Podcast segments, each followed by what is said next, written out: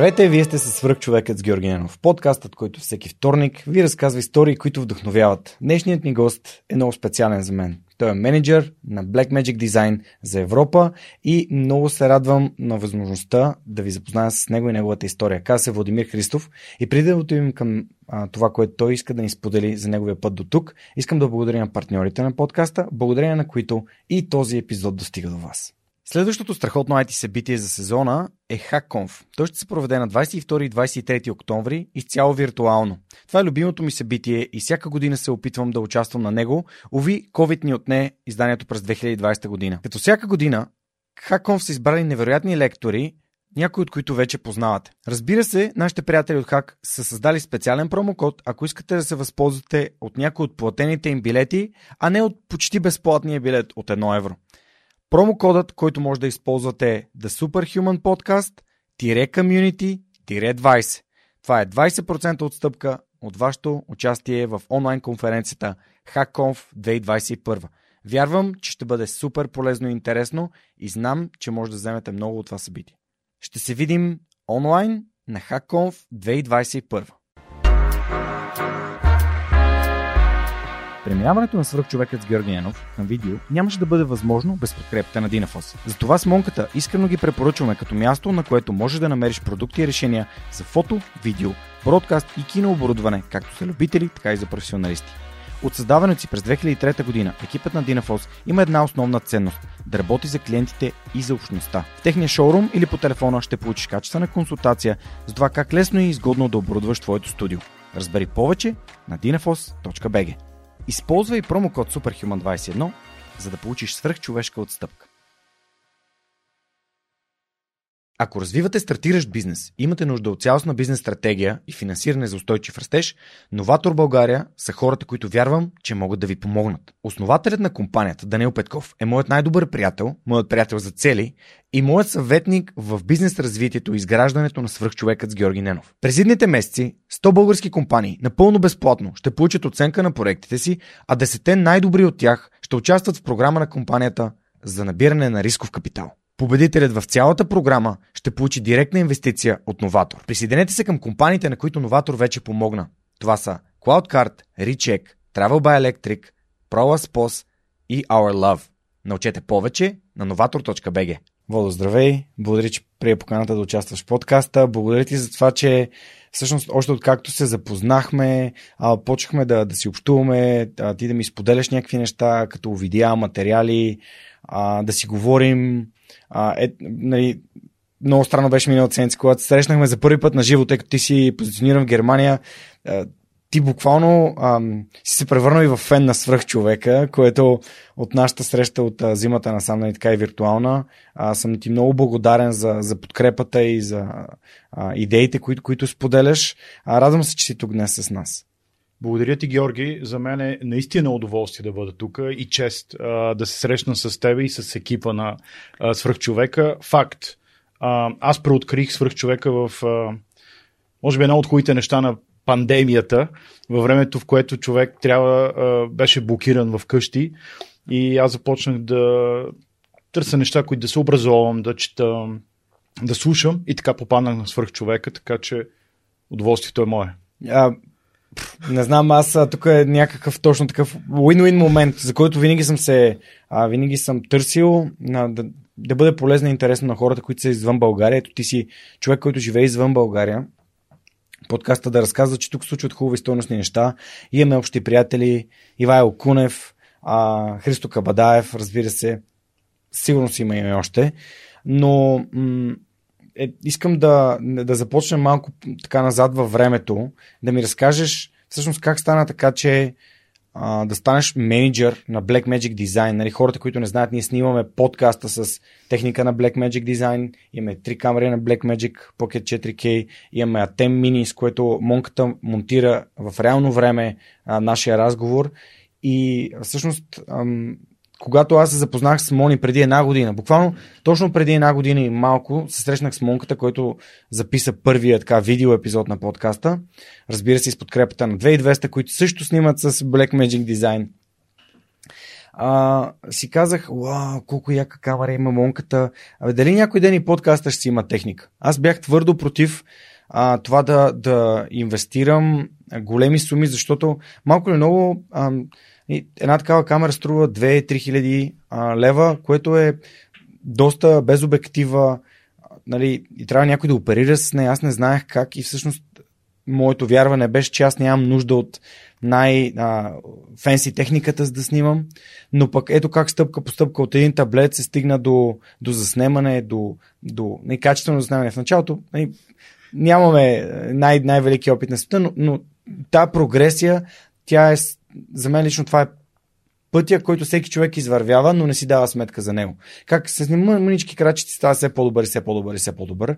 И последните ни епизоди изглеждат много по-добре от първите ни епизоди, но никога не съм си мечтал, че реално свръх човек ще има тази техника, ще разполага с пространство, като това, което нашите приятели от Алба са ни осигурили, а, шумоизолирано, светното студио, имаме контрасветление подарък от Христо, имаме просто цялата подкрепа техническа на света, която ни помага да го, да го снимаме и а, вашия бранд реално е нещо. Аз дори не знаех, че има българска връзка в, в, в, в това цялото нещо.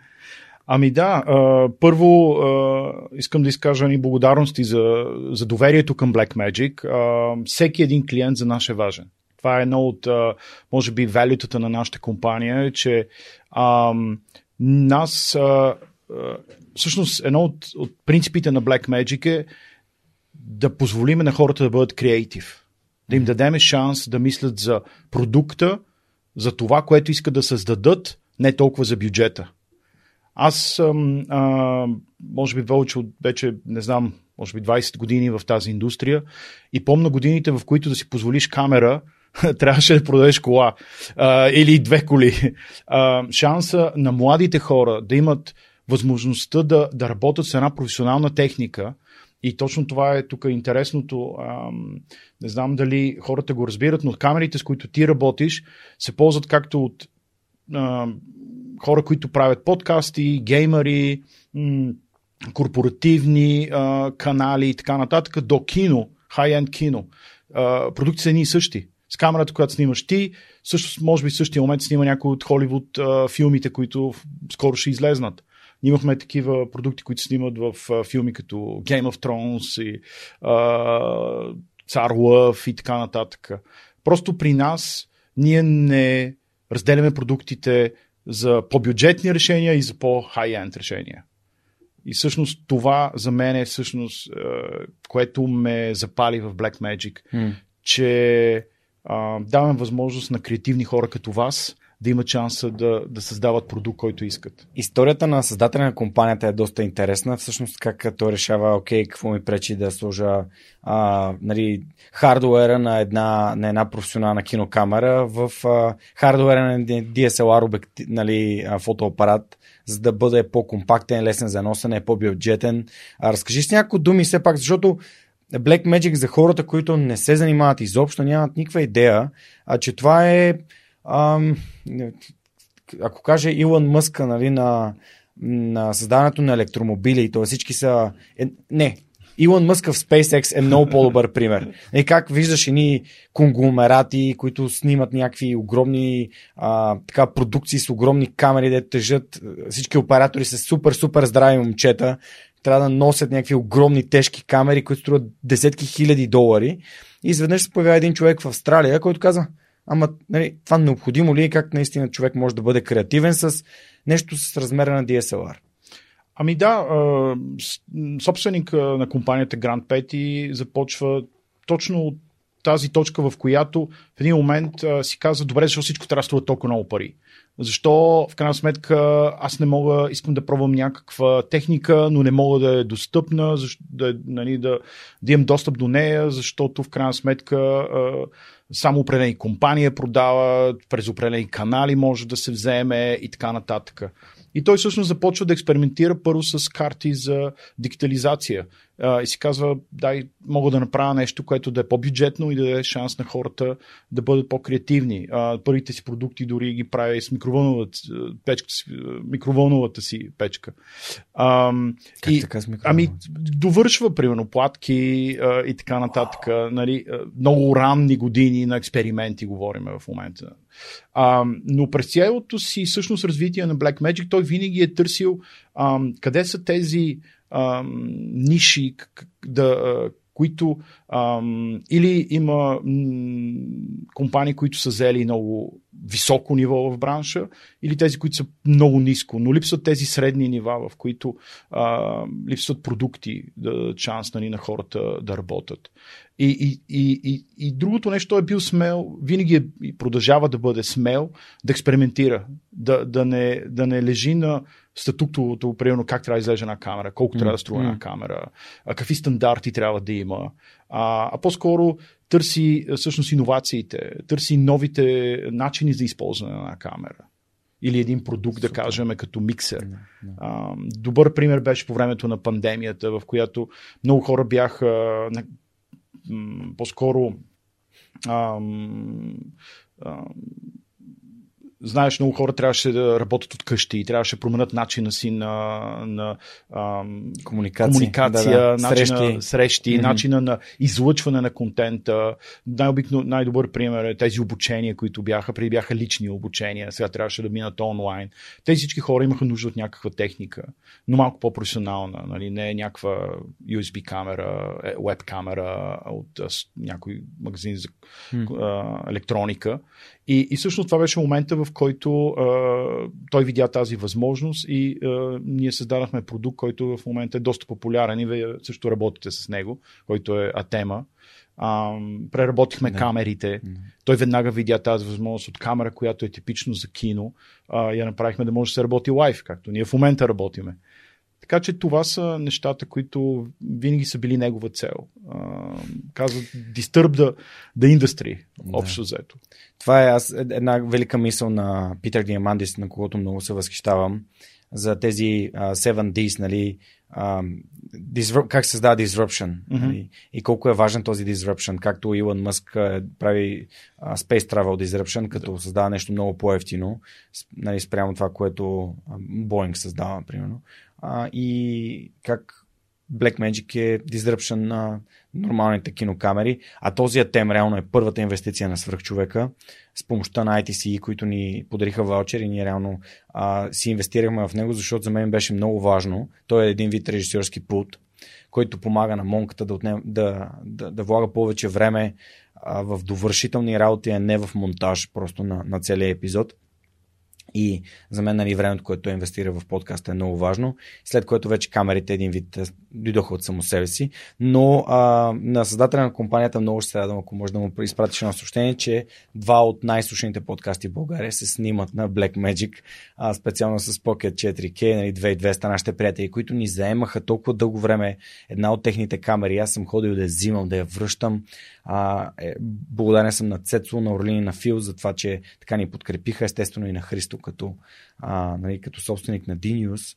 А, и това за мен е един вид а, ме слага така на мен и подкаста на някакво готино ниво с другите контент креатори в света. Още опознаваме техниката, учим се. Даже наскоро монката ми направи краш курс, как се прави, а, как се работи с тази камера, защото вече и други подкасти снимаме с нея.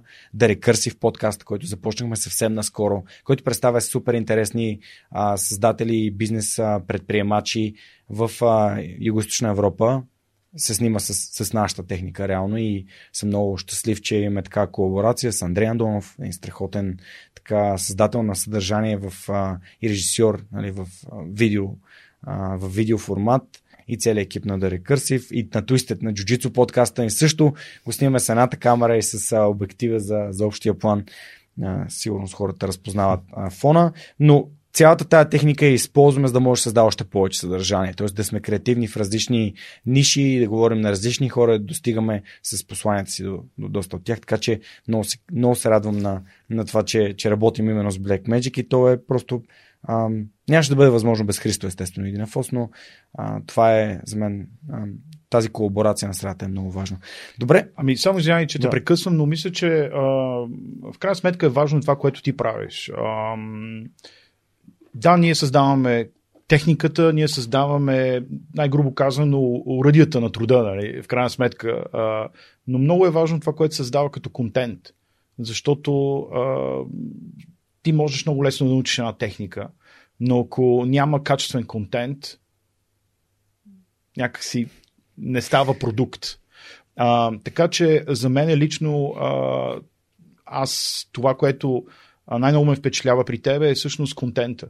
А, това, което ме е карало да го слушам а, и дори да го правиш с една камера и само с един микрофон, важно е човека, който е тук и това, което ти разказва. Така че а, ние се опитваме като компания да помогнем на хора като тебе да разкажат истории или да разкажеш това, което искаш а, в един по-достъпен вариант, mm-hmm. а, в една, един достъпен бюджет, в една техника, която не е толкова трудна за опериране, лесна, иновативна, ин, интуативна. Не. А, с всичките си, разбира се, предизвикателства, защото аз съм убеден, че сигурно много хора ще кажат, да, бе, ама това не е еди коя си фирма, абе Black Magic трябва да учат още а, и така нататък. Но а, за нас наистина е огромно удоволствие, да имаме хора като тебе.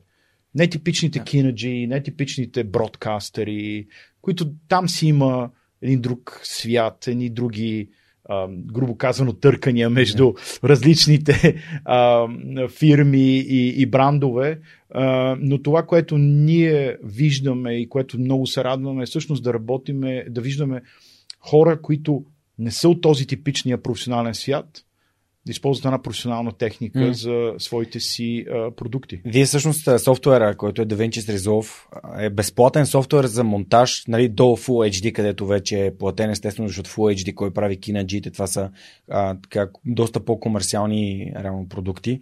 А, и това беше монтажа, с който аз монтирах всичките ми Zoom видеа, които правих подкаста преди една година, когато започна COVID. Аз реално го, вкарах го в Zoom, за да мога да продължавам да се срещам с готини хора и през DaVinci аз, аз го монтирах. Аз създавах целият този монтаж без да имам никакъв опит, супер интуитивно, вътре в DaVinci, а, работейки с звука, вкарвайки някакви неща, които а, отварях YouTube, това е как се прави, как се слага, примерно, ефект, а, как се преминава от една картина на друга и така. А, така че най-базовите неща съм ги, съм ги правил на DaVinci с Resolve и много се, много се радвах, че има а, неща, които са достъпни, т.е. базовата версия е толкова достъпна, че ти можеш да си работиш на нея и вече когато решиш да инвестираш, защото при нивото ти вече е по-високо, може да кажеш, окей, правя го.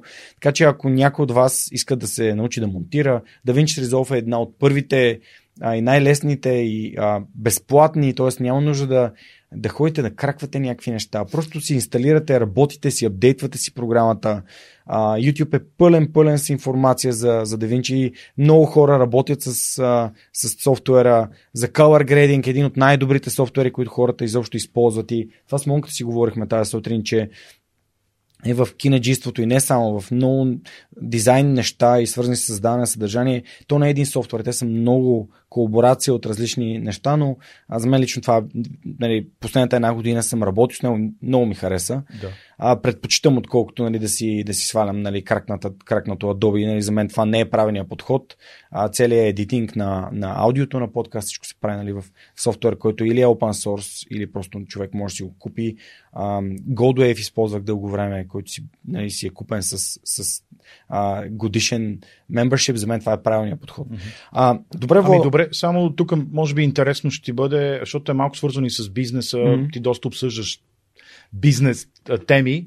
А, това е също едно нещо, което нашия собственик а, доказва свой нюх. А, а, ние, всъщност, той е много добър да открива продукти или технологии, които сами по себе си са уникални, но някакси не са успели да бъдат позиционирани по правилния начин.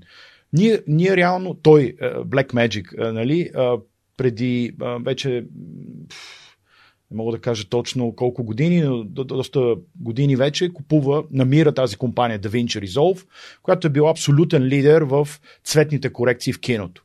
Но супер скъп, много труден продукт, а, недостъпен. И още той тогава осъзнава, че това нещо може да бъде просто бъдещето. Защото бъдещето е контента. И бъдещето е, а, както днешно време, всеки прави някакво видео, някакъв контент. И той купува компанията и от продукт, който струва около 5000 долара, в момента го даваш безплатно. Това е един пример на неговия нюх за, за а, до развитието на, на една технология, която, примерно, инженерите са развили много добре, но някакси търговски не е успяно да се позиционира, изпуснато е времето, защото да, примерно преди 10 на години 5000 долара е било окей, okay, но днес никой няма да даде 5000 евро, долара за, за софтуер, за монтаж, освен ако няма е някакъв супер специален. А, същото е с продукти, други в нашото портфолио, което по същия начин. Той вижда, че това е уникална технология, ам, но някакси няма правилния селс модел, няма правилния модел за маркетинг и позициониране. Така че това е едно от неговите също, не само като човек, който е иноватор и, създател, но и човек като а, бизнес, а, как, как се казва? Бизнес иноватор. Бизнес иноватор, точно да. така. Супер, вау. Така че DaVinci Resolve е абсолютен пример на също промяна на мисленето в този бранш. Аз а, идвам от този свят на постпродукцията, монтажа, занимавал съм се доста години с а, монтаж. А, той имаше смелостта, а, сигурно ще прозвучи доста а, арогантно. А, арогантно, ако кажа, сравнявайки го с Стив Джобс от гледна точка на махането на копчетата от телефона, но в същия случай той решава да събере всичко в един софтуер и да каже, не, няма да имаш четири програми, различни, една за монтаж, една за специални ефекти, една за аудио. Се казва, добре, защо не ги сложиш всичко в една програма и с клик от един прозорец на друг, аз мога да минавам през цели си проекти и да, и да, и да работя с целият контент, това, което ми трябва. Вау. А, добре, какво е да се докосваш от такива хора, защото нали, аз говоря много за средата, ти знаеш, слушаш подкаста. Да какво е да, да, да работиш с такива хора? А какво да работиш с колеги, като теб, не, ти, ще, ти започна загадна защо избрах да се съглася на, да стана част от Black Magic, но имам усещането, че твоите колеги също така разпознават този Стив Джобсовски начин на мислене, т.е. иновативен, интересен, а, това е много приключение. Това е доста. А, аз, аз вярвам, че всеки един успех започва с стъпка смелост. Тоест да кажеш, да, това аз мога да направя по друг начин. Моят подкаст започна с стъпка смелост. Аз нямам никаква идея как прави подкаст. Защо трябва да е сложно? Защо трябва да си купувам микрофони за, за. Тези микрофони струват по 300 лева, стойките струват по още 30 лева, кабелите струват още по 30 лева, рекордера струва още 500 лева. И реално аз трябва да скоча с 600 хиляда лева в началото. Защо просто да не го започна и да започна да го, да го подобрявам а, с следваща крачка, следваща крачка, следваща крачка. Знам, че не беше най-доброто нещо в началото, но знам, че аз мога да се развивам паралелно с процеса. Та, какво да общуваш тези хора? Ами, може би звучи като клише, но наистина е много вдъхновяващо, защото ам, това са хора, които градат индустрията, в крайна сметка. Създават, създават течение в, в, в, нашия бранш конкретно. А, много земни хора, особено нашия собственик. Това не са хора, които седат в едни овални кабинети, типичните костюмари, а, летят с джетове. А, тя нашата индустрия не е точно такава, нали? не адвокати, банки. Ам, повечето хората са по хипи, грубо казано, mm. по-креативния свят а, а, в някакъв смисъл на думата, но е а, много е вдъхновяващо, когато видиш един човек, който създава а, всички тези продукти, а, създава тази компания, колко всъщност обича да говори с обикновените хора. Аз съм бил с него на изложения, ние правим такива типични големи изложения, а, в които представяме продуктите си. А, мога да ти кажа, че на грубо казано, 70% от тези компании няма шанс ти да срещнеш собственика на тази компания. Например, на Sony не може да срещнеш собственика на щанда им. Sony е доста по-голяма от нас, не искам да сравнявам с Sony, но все пак доста и други компании. Шанса да срещнеш собственика на, на щанда е почти невъзможно. Нашия собственик е там. Всеки ден показвайки камерите, говорейки с хората, с най-обикновени хора, които си купили при една камера само. Разказвайки им как си е карал кемпера и се е сетил за някакъв продукт, не може ли по този начин да го направи, защо да не пробва нещо друго. А, за мен това е много вдъхновяващо, да виждаш, всъщност, да получаваш директната обратна връзка. Той, например, много обича точно да говори с крайни клиенти, с хората, които използват нещата. Не толкова с дилърите, които идват и ти казват как а, няма доставки, искат повече проценти, нещо пак, нещо. А, не искам по никакъв начин. Да, нали, да, то си е част от бизнеса. Част от бизнеса, това, е, разбира се. това е само бизнес, това е бизнес частта. Разбира се, Но зад бизнеса стоят тези хора, които Да. са единия потребител, още един Да, и други. да. А, разбира се, между нашите партньори, понеже ние работиме само с партньори, има наистина хора, които ти спомена за Христо, наистина страшен човек, развива бизнеса си нали, по един много интересен начин. Винаги е много интересно с тях да говориш, да получиш обратната връзка. Мгм. Но е съвсем друго, което се, нали, общуваш с, край, с човека, който всеки ден работи с тази камера. А, така че това е, което мога М. да ти споделя. Вау. А, за, за мен лично това, което описа, нали, е също като аз вървя си по улицата и някакъв човек. Ей, ти си ги. Знаеш, имах много интересна случка. Едно момче ме спря с съпругата си. А, бяха на една, една веспа. Миро се казва. И спряни бяхме с Неда, точно връщахме една камера към Дарик, връщахме на Black, техния Black Magic към, към сградата на Дарик. Си вървим по Сан Стефано и те ни спряха, пресъчка ни, а ти си Георги аз викам, да. Аз съм много голям фен на подкаста и, и това да мога да говоря с слушателите на подкаста и да ме спре някой да ми каже, хей, много се кефе или пък да отида на панер на книгата, да дойде някой и да каже, Ам, идвам тук за тебе, затова съм дошъл, на, знам, си на щанда на Лукус, искам да си купя книга, да си поговоря. Тук аз имам а, поди в студентски град при мен, но стоп бичи свръх човека, хората минават, питат какво е това. А, и, и това е много яко, така че се чувствам се малко като този а, човек, разбира се, той е толкова, толкова по-успешен от мен и а, като, като нагласа това да помагаш на хората, според мен започва наистина от помогни на един слушател, помогни на един клиент. А, наскоро записахме епизод с Мартин Граховски, който е изключителен създател на съдържание. Най-вероятно той вече е излъчен, така че хората са чули.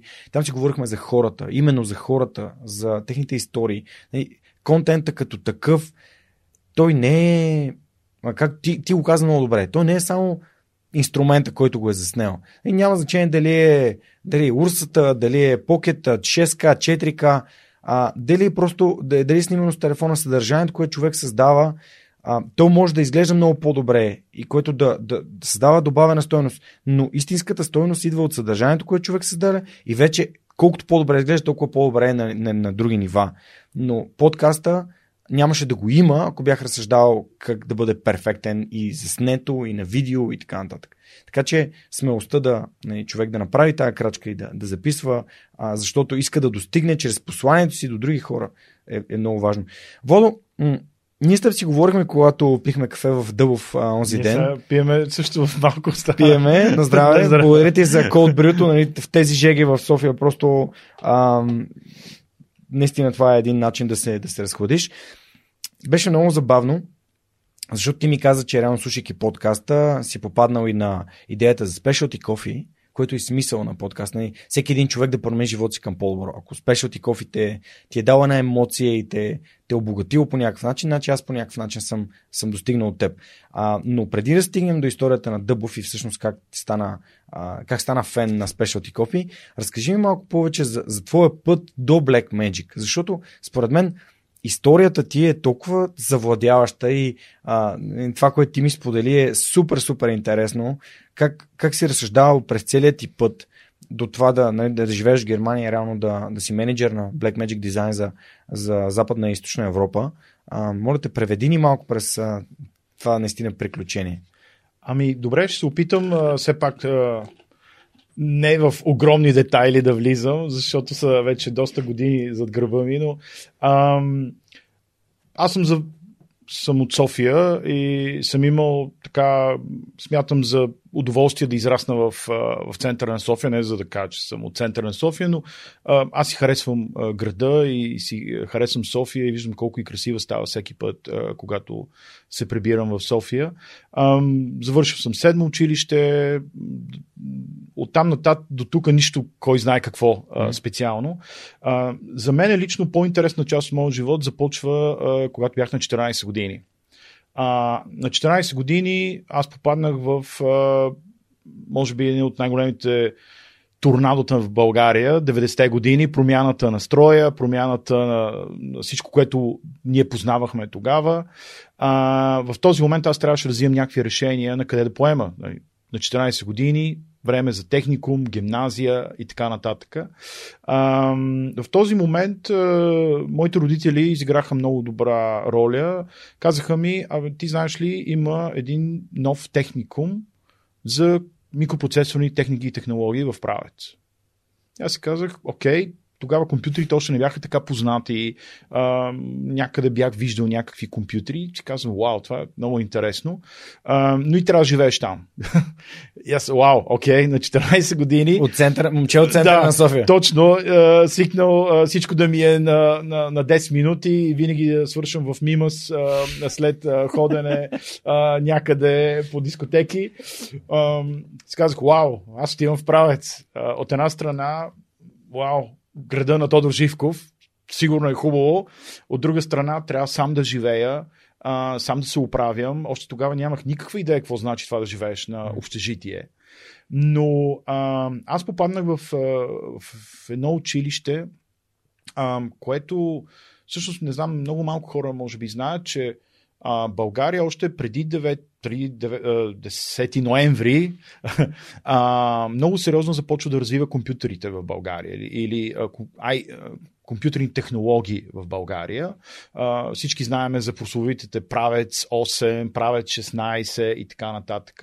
Но тогава наистина а, управляващите решават, че България може да стане Silicon Valley на Източна Европа, дори на Европа. Защо не? И започват да инвестират в а, а, предприятие за а, електроника, софтуерни къща и разбира се училище, което да започне да подготвя кадри. Още от седми клас, реално. А, като идеята е 5 години да се учат програмиране, хардуер, неща, които тогава бяха абсолютно вау.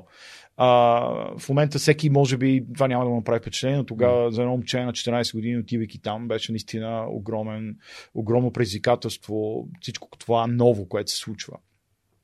Там срещнах и с много интересни хора, а, които може би изиграха голяма роля в цялостното ми развитие в живота. От това да отидеш сам да се оправяш, а, да се срещнеш с а, хора от цяла България, от всякъде, с всякакъв бекграунд. А, сами да трябва да се оправяте, а, сами да намирате какво да едете. не, че не сме имали ядене, но общежитие, вечер угоднееш, трябва Извинявам, да си... аз на 14 години само си мажех филии, нали? Това да. е най-многото, което можех да сготвя. Ние не сме готвили сега, да бъдем честни, но, а, но а, имаше Се... и...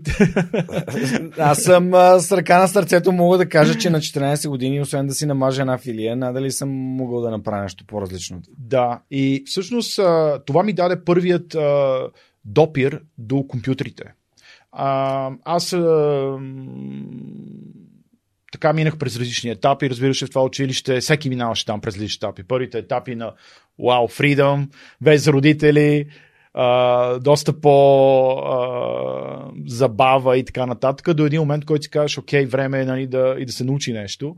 Но там имаше уникални преподаватели, които наистина а, успяваха да ни мотивират да учиме не да ни натискат. Как? Ами това са, първо, там идваха доценти от технически университет да ни преподават. Представи си в един техникум да идват всъщност хора, които преподават в университет вече, по програмиране, по микропроцесорна техника и технологии.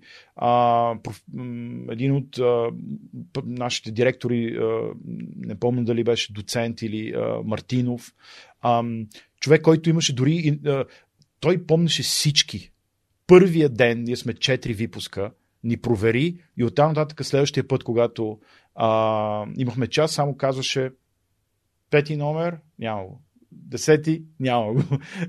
Защото ни бяхме и, и също и доста иновативни, ние бяхме с номера. Нали? Да не прозвучи, че като в затвор, но всеки си имаше, а, понеже имахме специални перфокарти, с които ядеш в стола, с които а, имаш, бе, а, ние нямахме бележници, а, изкарваха ти разпечатка с оценките, а, преподаваха ни американци. А, американци? Да, по това време. Мормони, но пак американци. Вау! Да, по-английски. Ние първото имахме по 5-6 часа само английски на ден. А, учихме първата лингафонна, може би, система. Може да не е първата България, но силно не са имали много лингафон за учене на английски с магнетофони, слушалки, с които ти си в едни кабини и ти казват, примерно, този с този си говори, онзи с онзи си говори, с супер а, висока а, ниво техника, примерно японска техника а, на слушалки и магнетофони. А, нещо смешно, може би. А, имахме уникална учителка по английски, която търсеше модели да ни научи, да ни, да ни мотивира да учим английски. И тя прилагаше един такъв метод, казваше, добре, айде слушаме, примерно, Stones. И искам обаче да ми преведете песента на Stones на български. Нали, Stones се превежда лесно. Или, или Floyd, или, ет, или, таки, или, или Beatles. И, обаче, тя, ти хем го слушаш, защото звука е уникален. Тогава нямаш къде да слушаш на такива места. Ние бум, касетки, и си слушаме, примерно, Rolling Stones и, и, си, и си превеждаш. Това ми беше всъщност първата песен, още помня, която преведах. А, трудно, признавам си, беше на Eagles, Хотел Калифорния. А, една любима песен за мене, а, защото... Such a lovely place. Да, място, което е... А, има много подтекст в Да. тази песен. А, Ще го споделим ли? Не, всъщност а, знам, че това е място, където хората са отивали, за да сложат край на живота си. Ами, има да, различни теории нали, Така, в това нещо. Да, да, точно така. Аз съм го Любима превеждал. песен. Да, песен. аз съм го превеждал тогава чисто нали, опита Буквално. си на български. Да. Е, то не е нали, буквално, Да. но все пак Да. не търсиш подтекста. Не търсиш подтекста. Но да, прекарали сме много вечери, понеже по това време, може би едно от нещата, които всъщност беше така по-романтично в цялото нещо е, че ние нямахме телефони, нямахме Фейсбук, нямахме а, единственият шанс беше наистина да се събираш с хората, а, някои свираха на китари, а, да всъщност трябваше да се научиш да общуваш с хората. Хората те уважават. А, помня един такъв пример, който може би, примерно да вземеш пари на заем. Това беше, нали, често се случваше. Примерно имаш някакви пари, не си свършил си ги, но там точно опираше до това да взимаш доверие. Нали, един път загубиш и доверието, край. А това много бързо се раз, раз, разчуваше в общността. А, там се научих наистина какво е да имаш, да държиш на хората и те да държат на тебе. В, дори в нищо. Има една лютеница и я делиш цялата стая с всички в края на седмицата, защото сте гладни. Четвъртък, петък се прибирахме в къщи, но не всички, защото примерно някой от Козлодуй далече. Ние от София имахме възможност и всяка петък се прибирахме. Неделя се връщахме обратно. Пълни чанти с ядене, вулканки, а, лютеници. А, и всъщност да, да, да се научиш да, да, а, да, да създаваш приятелства. Малко сме го забрали това, нали? Абсолютно, абсолютно. Аз виждам моята дъщеря и, и хората около нас. А, ам, дори аз им чувствам, те не могат да свалят момиче, както се казва, като едно време. Нали, да, да имаш подхода да, да си говориш, да намериш теми, да я, как се казваше, да я омагьосаш. Да бъдеш интересен. Да бъдеш интересен, Да. нали? Много си добър за чатовете, може би, тези неща, но да изведеш едно момиче и да, да, да цял вечер да я забавляваш не е лесно нещо. Не е лесно. Не, не. И ако нямаш пари, още по-лошо. Да, Трябва да намериш по-интересни забавно начини. видео в TikTok. Да, да, ако нямаш пари, пък съвсем трябва да си иновативен. Но пък, да, природата беше около нас. Та, така всъщност правец беше първата ми стъпка. Огромно, огромен, огромно а, въздействие върху това, което аз после стана като човек.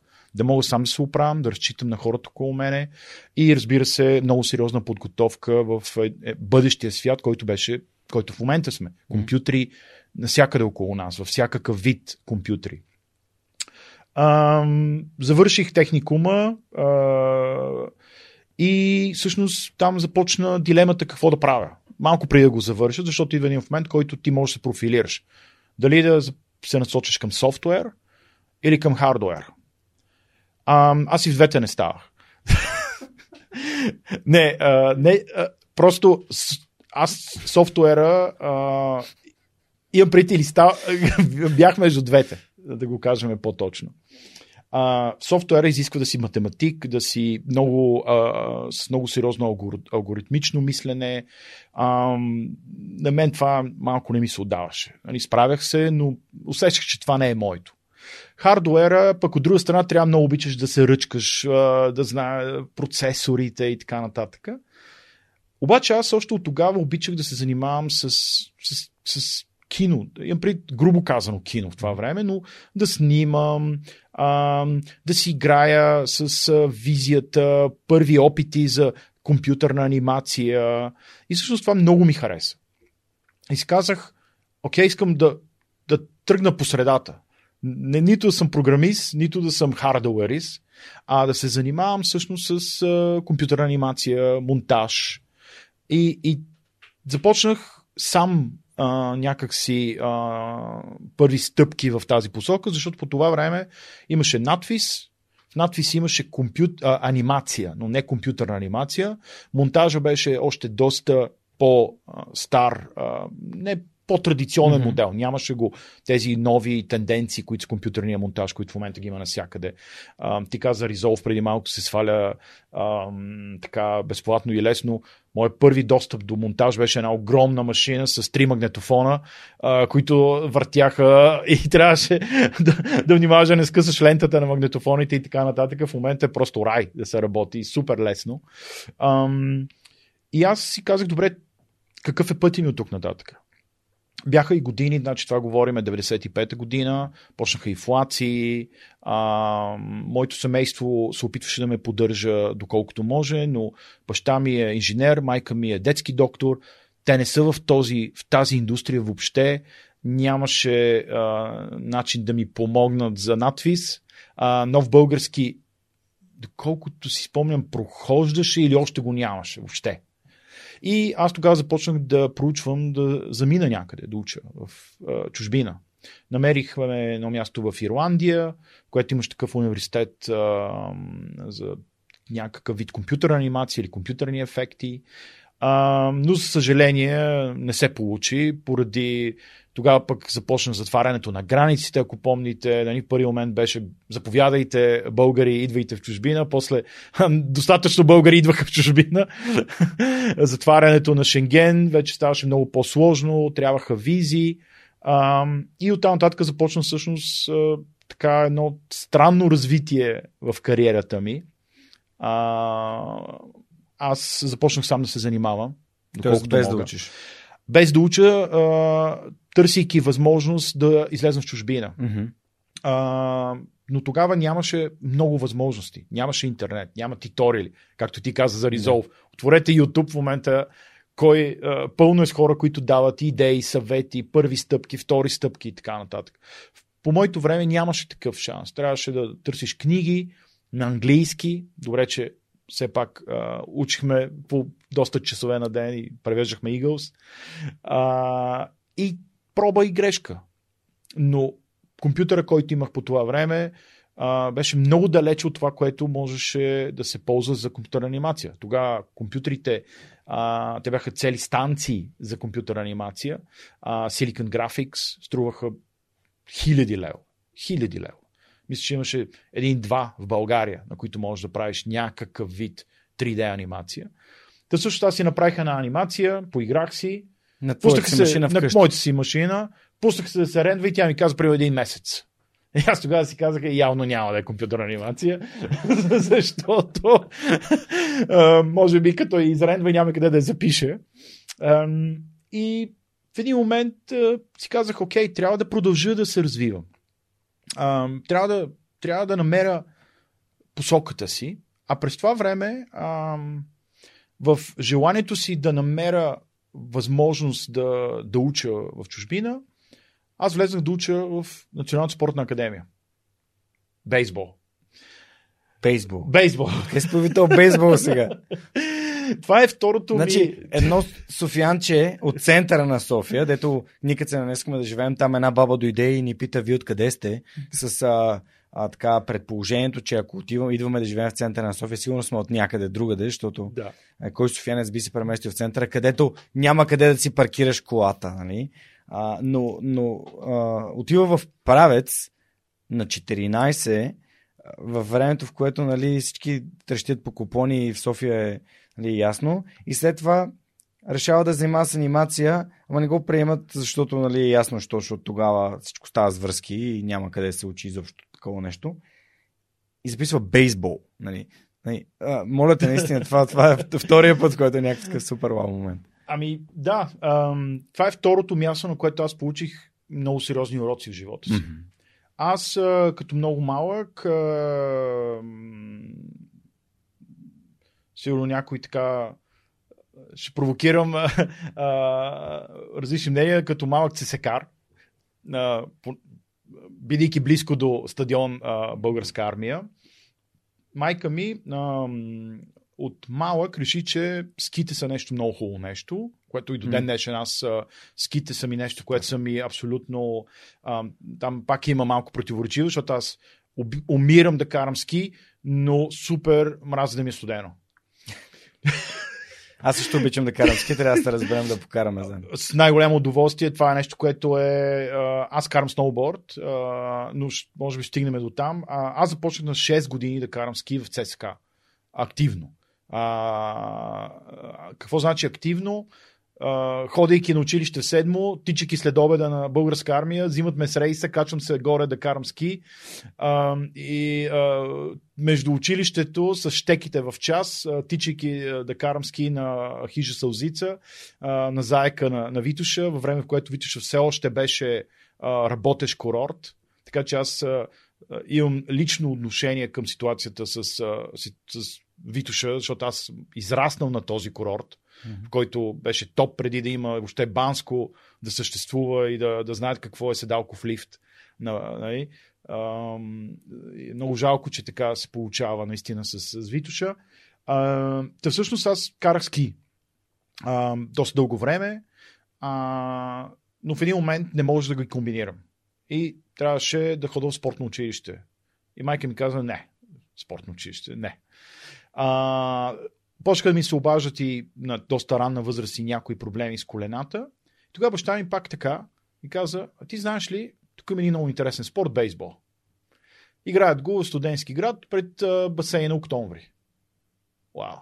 Едни никарагуанци, едни кубинци. България имаше много студенти от комунистическите латинс, латиноамерикански държави. Куба, Никарагуа. А, и аз казах, вау, окей, я да отидеме. Те а, си играеше и, а, и на стадион Академик, Стария Академик а, и така нататък. И всъщност там срещнах с едни уникални хора. Уникални хора. А, които всъщност бяха хора, които търсиха нещо различно. Не футбол, не баскетбол, а, не че нещо против нали, тези Да. спортове, но, а, но търсиха нещо по-различно.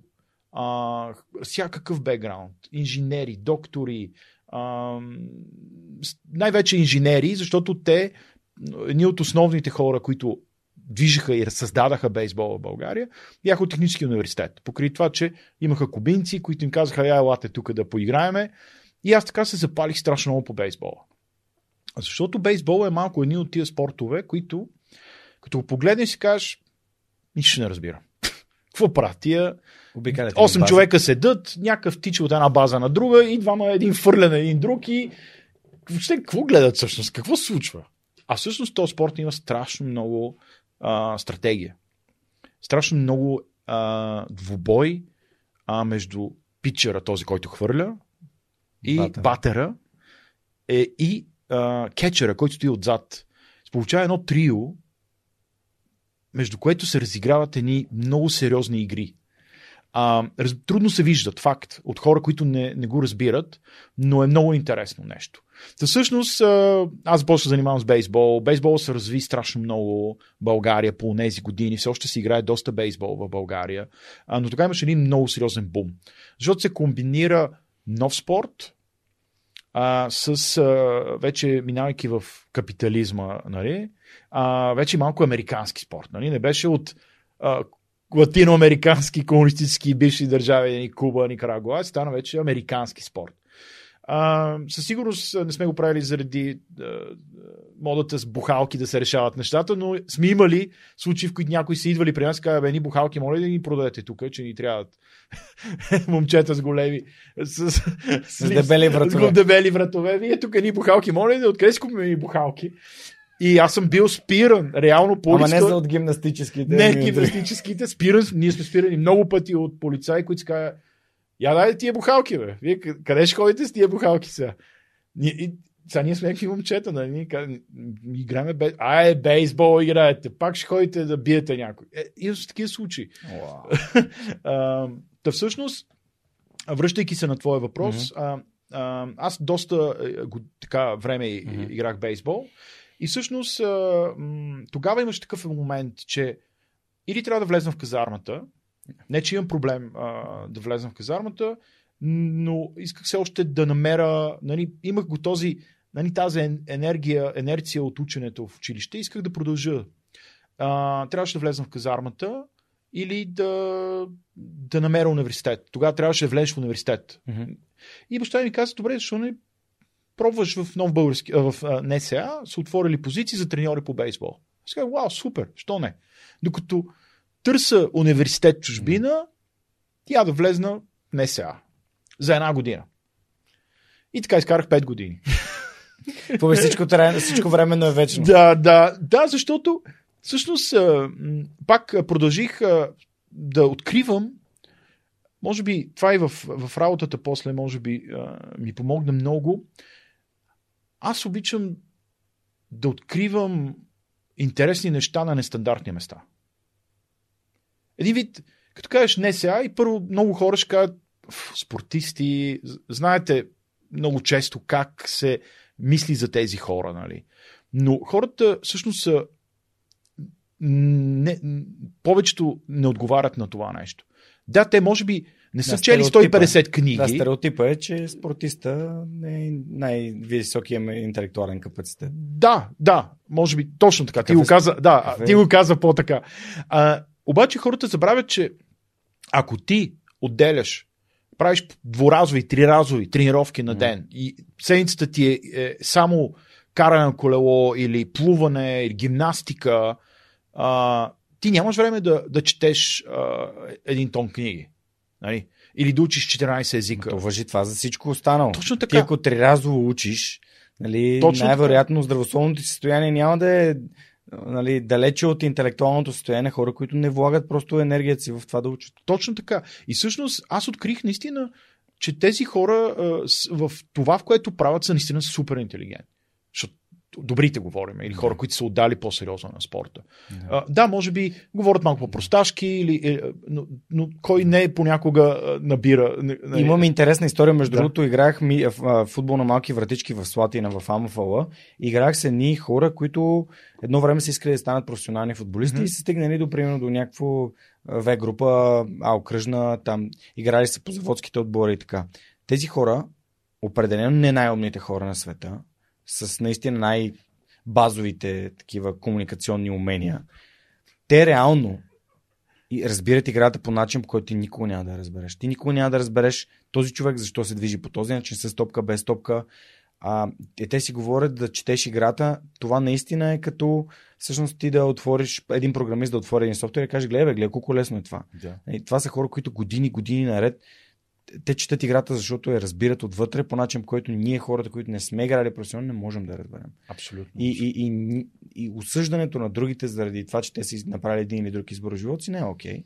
Okay. И затова ти благодаря, че го казваш, защото а, това по-скоро показва, че ние сме ограничени да, да си зададем въпроса какво, не, какво дава този спорт на този човек? Какво дава та, дори да не е спорт? Това действие, mm-hmm. тази дейност, какво му дава, какво, как го обогатява, какво значи за него. Да. И това е пак от седемте най-високо ефективните хора.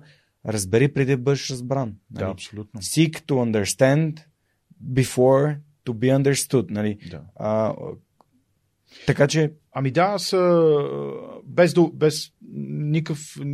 Без, ник, без така, осъждане. Без осъждане. а, ще дам един такъв пример. А, не искам да никой да го приеме грешно, но а, не знам дали хората са се замислили понякога защо борците, например, станаха толкова популярни, като нали, някакъв вид Мгм. гангстери. Мгм.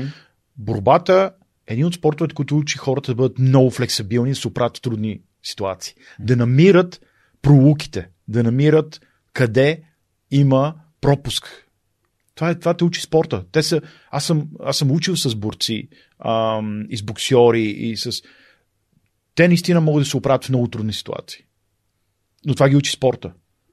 Разбира се, приложа ги не в най-добрия а, Контекст. контекст, контекст но, но това е пример, Да. че а, човек, а, спортиста, си е сам по себе си интелигентен много в това, което прави. Също ти го каза, тук засягаме може би една много такава а, философска точка. Кой определя кой е интелигентен и, и кой не е? Или къде, нали, има и там а, колко точки трябва да има. Е, тест за тест интелигент. е тест за, тест за можеш да правиш тестове. Малко Точно много така. Е такъв тест. Да, но а, попадни в средата на Родопи планина, в нищото, и GPS ти не работи, нямаш връзка на телефона, и дойде един овчар, който знае как да се оправя в планината, знае пътеките в планината, може да нахрани от това, което има около него. Познава про... първият, който ще каже, ти къде си тръгнал в това време? Виж, тук ще вали дъжд, не си се облекал, момче. Той е интелигентен или не? Спрямо един човек, примерно, който дойде тук и ще ти каже, я сега ми пусни компютъра, преинсталирай ми, апдейтни ми камерите и така нататък. Кой казва кой е нали, Да. Или къде е точката? Къде е Да. точката на ти не си интелигентен, аз съм по-интелигентен? За мен е никога всеки един човек, който е, е вникнал в това, което прави и го, го прави добре, си сам по себе си е достатъчно интелигентен. Мгм. Съгласен съм. Да, да продължи та, с всъщност, че а, да. на бейсбола. Да, да, да, малко се бейсбол. отклонихме и се връщаме. Ами да, защото това са наистина два кръга от хора, които за мен играха много голямо а, влияние. И до ден днешен, дори тази вече а, се събираме с а, класа ми. А, правец, особено а, в момента хората, които са завършили правец а, от моите випуски, работят в топ а, компании, топ а, фирми по света. А, наистина беше огромна школа. Огромна школа. А, бейсбола по същия начин. Хора, които играхме бейсбол са ам, и известни кинаджи, дори а, и, ам, и инженери, а, водещи а, менеджери във фирми. Ам, така че наистина това беше едни много интересни едни два кръга, които ме така ам, моделираха, грубо казано. Та всъщност, стигайки до този момент, а, прекарвайки си много добре в НСА, ходейки на летен курс, на воден курс, на... в НСА наистина човек може много добре и да си изкарва. М- си казах, добре, как искам от тук нататък да ми протече живота? А, знаеш много интересно, правя на е, един скок. М, Ти го беше говорил с някои от твоите гости, не мога да се сета точно кой, че ам, понякога човек иновати, ин, интуативно усеща някои неща, но не ги разбира защо трябва да бъдат така. След години го прочетах и разбрах какво съм имал в предвид тогава. Мгм. А, тогава си изградих една философия за следващите години. Казах си, от, от 20 до 30 години искам да експериментирам, да си търся мястото. Какво искам да правя? И съм готов да работя каквото и да е, за колкото и да е пари. Само да намеря себе си. От 30 до 40 години искам вече да се позиционирам на това място. Искам да изграда позициите си на това място. От 40 до 50 години искам да изкарвам пари. И на 50 години искам да се пенсионирам. Като отварям една скоба, за мен пенсионирането не е да спра да правя каквото и да е, а да правя това, което ми харесва, но не е задължително, то е комерциално. Да правя нещо, което, примерно, ми доставя удоволствие. Но вече съм се а, подсигурил, така да се каже, финансово, че мога да правя това, което ме кефи. И от тук нататък живота ми протече по този начин. От 20 до 30 години аз си казах, дори до и малко след това, че ще работя не повече от две, две години и половина на място. За да мога да не изпусна нещо, което искам да правя. А, някои хора ще го погледнат от HR веднага, вау, той е сменял 10 работи, бил е в 15 компании, но това ми даде толкова много познати, толкова добри хора съм срещнал в различни браншове, на различно ниво. Моята първа работа а, в а, радио и телевизия Рункали, а, първият човек, който ми даде шанс всъщност, а, и това може би ще го продължа по-нататък, защото това за мен е много така важна тема. Сигурно някой а, няма се, убеден съм, че няма се съгласят с мене, но м- кой дава шанс на едно момче, завършил техникум, окей, техникума беше доста сериозен, но от НСА да се занимава в телевизия с компютърните, правенето на времето в новините. Нали, аз не съм от телевизията, нямам телевизионен бекграунд. А, и до ден днешен, а, нали, не казвам, че не е важно, но до ден днешен нещата, които а, в работите, които аз съм работил, са ме гледали на базата на опита и на знанията ми. Не толкова на дипломите, които съм, а, съм имал. Пак казвам, не казвам, че не са важни, важни са дипломите, но за мен е много важен опит също. Защото само диплома, без да имаш практически опит, според мен е много трудно да, да го правиш това нещо. Та всъщност, първият човек, който ми даде шанс и ми каза, окей, а, правя на телевизия, искаш ли да правиш времето, а, ето тук едно студио, действай. А, не колко си бил? Ами, 20 и нещо. Не мога да се сета точно. Но а, там по-интересното беше, че той беше наистина човек-иноватор. Пак такъв, а, не иноватор, а, гледайки в бъдещето по-скоро. Да, визионер. Визионер. Който си каза, а, той обича да експериментира с нова технология. Той всъщност беше инвестирал в една, може би, от а, много сериозните монтажни системи за това време, която съм почти убеден, че нямаше на, в България на много места. Той беше купил, защото обича новите неща, обича да си играе с такива неща, доста скъпа играчка, но я беше сложил и почти никой не може да работи на нея. И каза, е, там има една монтажна система, искаш ли... Също дори не беше ми казал. Аз го питах, казах, ви тук стои една монтажна система, може ли да си играе на нея? Той каза, да, колкото искаш. И аз всъщност след работа оставях да пробвам, да тествам, да си играя. И също това беше първите ми стъпки в монтажа. Тази в първа фирма. Малка телевизия, а, много хубав екип. А, студиото ни беше в а, една от, може би, килерите, където правихме новини в един от килерите, той беше една къща. Така че сме работили с много малко студио. И така, може би беше първият ми допир реален до телевизията. И тогава наистина ми много ми хареса да съм, да се занимавам с този бранш целия. И от тук нататък започна развитието ми реално в, в този бранш. Тоест, смелостта на един човек да даде шанс на един млад човек да, да направи първите си крачки. Абсолютно. И още, и още по-голямото комична ситуация беше, ам, понеже той беше доста а, темпераментен човек. Mm-hmm.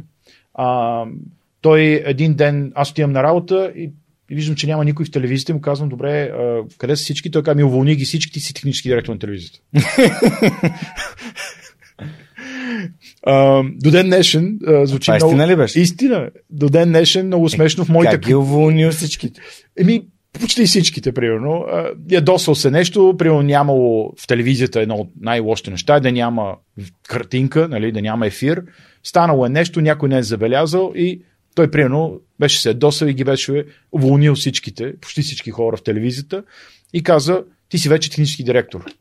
И аз такъв, чакай сега съм на 20 няколко години, примерно правя времето. Хубаво, разбирам, от, чисто от, от, от, от желание лично съм пипал пултовете, hmm. камерите. Се оправиме. Но това беше първият ми път, в който аз също преот... открих нещо, което в момента абсолютно а, много хора го изповядват и за всички, за много хора може би е клише, но за мен е някакъв вид а, а, философия в, в моя живот, че човек израства извън комфорта си. В момента, в който излезеш извън комфорта си, или се оправяш, или потъваш. От тук нататък, дори път заминаването ми за Германия а, е било точно в тази посока. Как да се предизвикам себе си а, извън комфорта ми. Много е странно, че го казва, защото Марто Граховски каза абсолютно също нещо и направо е, не знам, убеждавам се, че всяко нещо случва точно време. Просто ням, няма, няма как да е по друг начин. Не може такъв, а, такава синергия, такъв, а, такава а, а, синхроничност да се получи просто. Ами аз, аз, аз мисля, че пак за това го казах, убеден съм, че за много хора това mm. е философия. Просто за мен тогава беше фил... няма кой да ми го каже. Аз не съм учил нито в такава посока. Може би това е едно от нещата, които смятам, че а, липса в нашето образование до 12 клас. А, не знам как точно а, трябва да се въведе, но да се учи м- м- ние да бъдем по-предприемчиви, по-младите хора, а, да, mm. да, някои основни принципи в развитието им. А, не просто трябва да завършиш и трябва да влезеш в университет. Нали? Това беше. И да си намериш работа. И си намериш работа. Ема хубава работа, ама в офис. Не на полет. С си говорихме за липсата на предприемчивост в да. хората, нали? Да, да. Искаш ли сега да затегнем, за, зачеркнем темата? Защото ти даде много добър контекст. Контекста беше аз исках да се науча на различни неща и бях решил, че трябва да пробвам различни работи, за да открия себе си. Да. А което си е предприемчивост. Това се включва проактивност. Да, да. да, да търся, okay, това ли е, това ли е, да, да пробвам това. Може да ми оставиш ключовете, мога ли да, да се науча.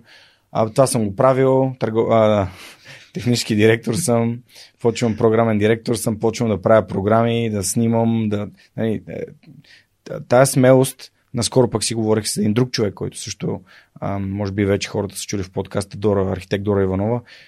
С нея си говорихме пък за на срещата, която си направихме, не, на, не в самия епизод, си говорихме за предприемчивостта на хората в контекста на а, това да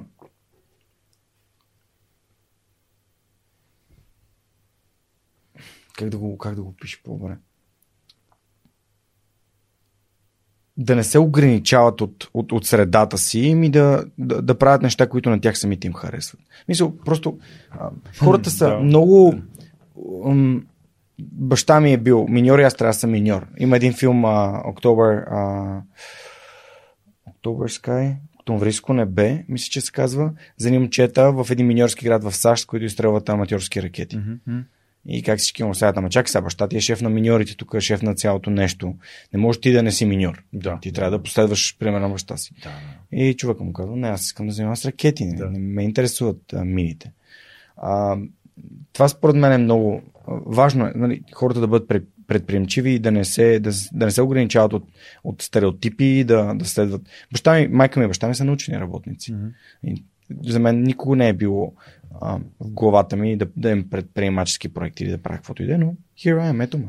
Ами, е, абсолютно съм съгласен с тебе. Може би ам, това беше още от а, е, някакъв вид а, философия пред по времето на, на комунизма. Mm. Да завършиш много добре а, до гимназия, оттам да задължително университет и ако можеш си по стъпките на родителите си най-добре. Mm. Ако баща ти е доктор, ти да продължиш. От една страна го разбирам, защото е хубаво да продължиш наследството на семейството си. Например, той е инвестирал в това да стане добър доктор. Майка ми е детски доктор, 35 години трудо ставаш и така нататък. Баща ми е инженер.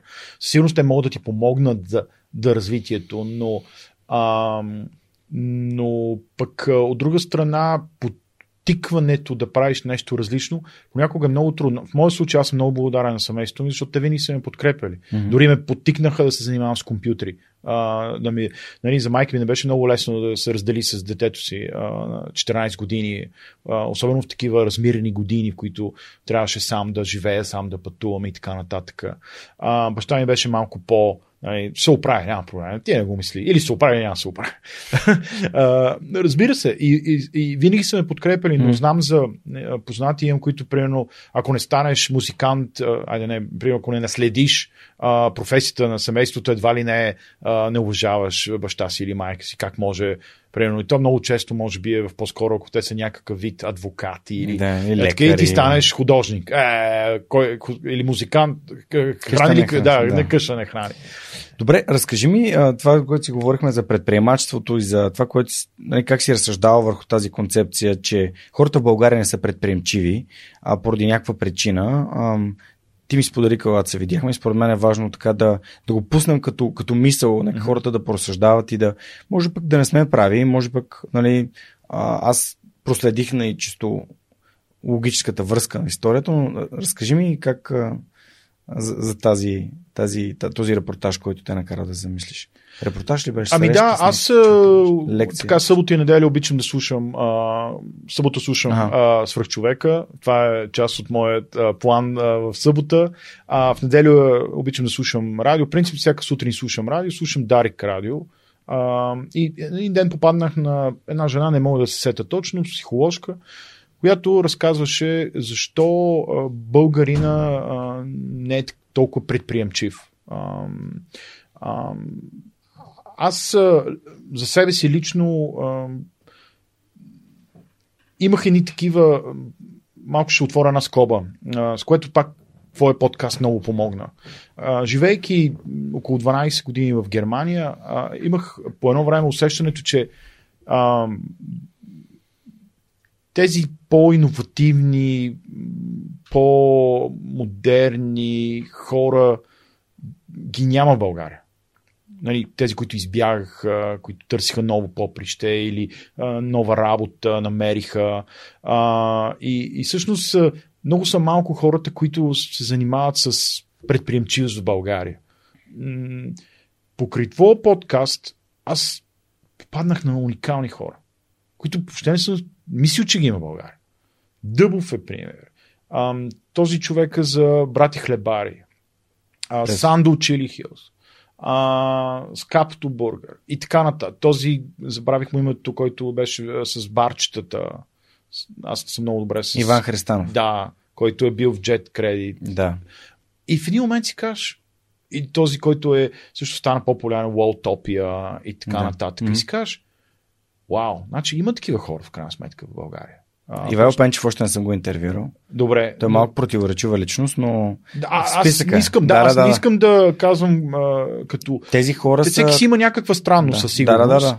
Но това са хора, които а, се опитват да правят бизнес в България. Но като цяло.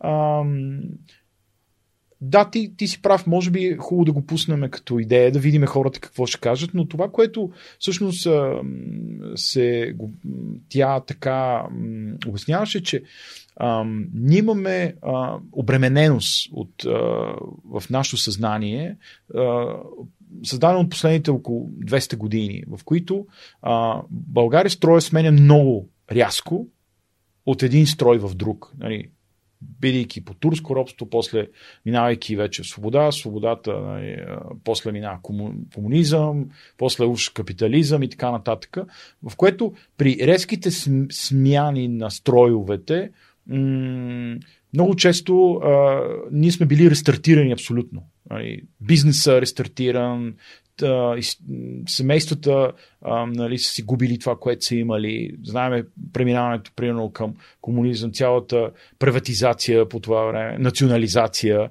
Ти до вчера си имал някаква огромна фабрика, днес идва ти е зима, ти нищо не мога да направиш. А, след 10 ноември го имаше също с идваха а, мафия, взимаха ти бизнесите, ти няма на кой да се оплачеш. И а, аз винаги съм си мислил, че всъщност а, не разсъждавал съм по темата, mm-hmm. че всъщност това ни е до някаква степен ни обременил да, да бъдем едни добри служители, но да, да не, да не, да не а, инвестираме в нещо наше, защото имаме този страх, че утре някой пак може да ни го вземе, без да има кой да ни защити. Докато в другите държави, аз имам така поглед върху Германия, има, има четвърто, пето поколение бизнеси, хора, които Дори, аз ти дадах един пример, дори по времето на нацистите Хитлер не отишъл и казал, айде сега заводите на, на, на Порше ги взимам и тебе те фърляме в концлагерите и така нататък. Той отишъл и каза, добре, трябва да правиш коли или, или бос, прави, или дрехи, а, или Adidas. Униформи. Униформи, да. А, реално при нас всичко било много, много рязко. И, и може би това а, трябва да се промени от много така ранна възраст в, в, в, при нас, да отново да се помогне на младите хора да мислят по-предприемчиво.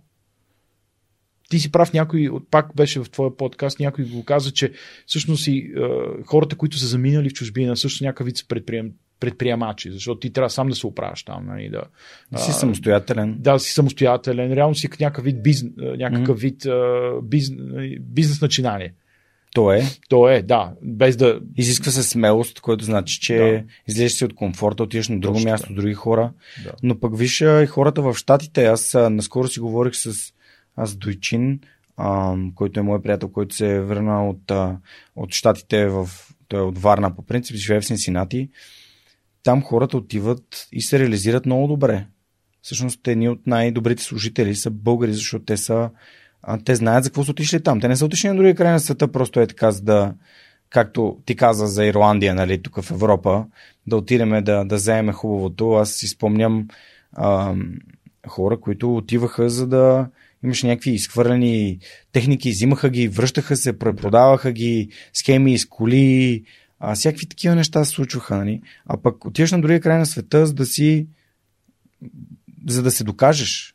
И когато в Германия отидеш като качествен служител, ти не отидеш като е този от България, ми ти отидеш като един професионалист. Ти се доказваш там, за тези хора, които нали, много култури има там и всъщност само способните хора остават, а не само българите остават или румънците, или остават хората, които са способни.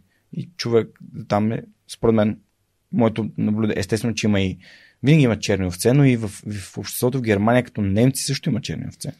А, така че е, ние, ние търсим да рационализираме неща, които ние ня, нямаме пълен поглед над всичко. Да, да. Но на мен лично ми случи в Германия да ми откажат кредитна карта, защото съм българин. Което беше ами, супер странно. Не е странно. Това е също една доста така, според мен е за мен е лично много болна тема, защото mm. ам, според мен е репутацията на българина. Ама аз имах договор с Уфхан с техника, който предоставям в банката и им казвам, аз съм ви като клиент от 3-4 месеца, виждате, че си получавам заплата при вас. Ами там е проблема, че те са много а, процес ориентирани нещата. Ага.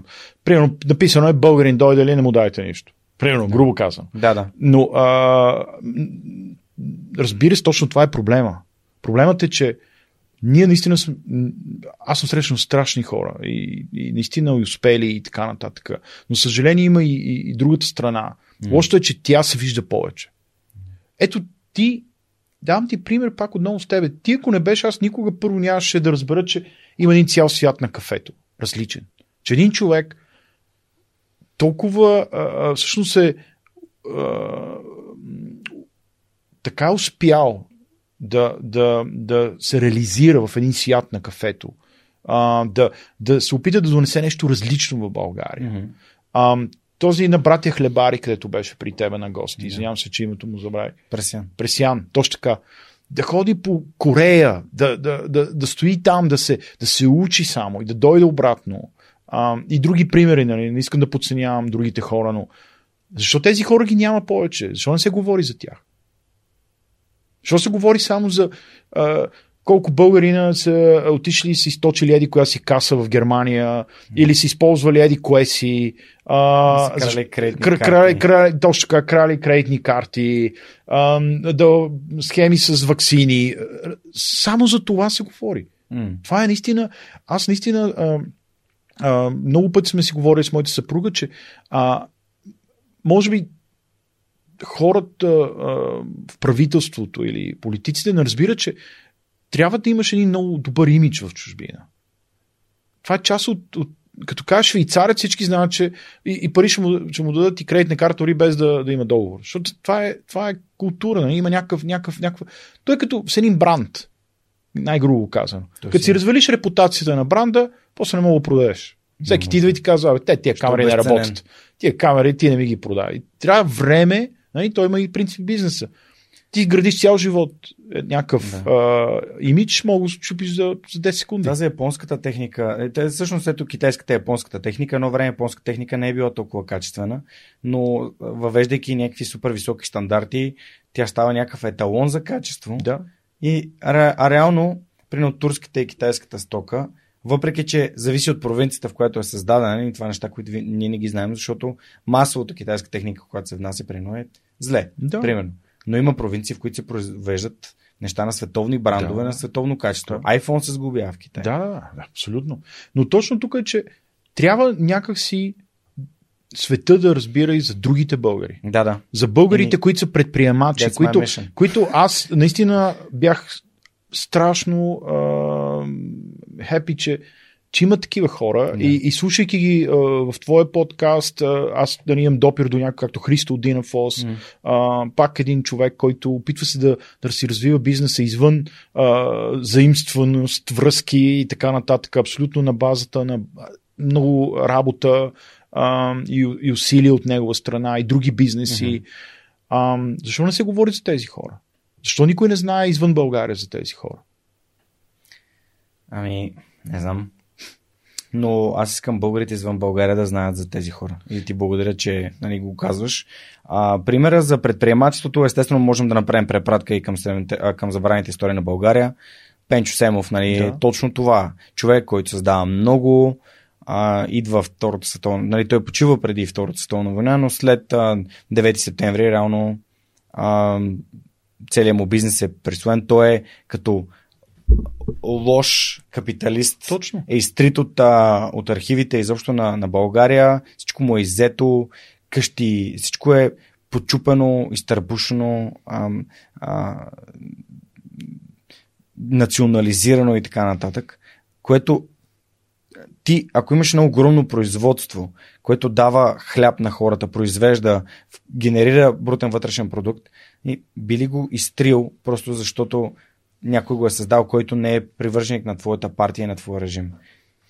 Ами то това е големия въпрос, според мен. Аз съм убеден, че ще има привържени на двете посоки един вид. Вау, те са индустриалци, ние им работиме нали, за без пари, нали, капиталистическото общество. Mm.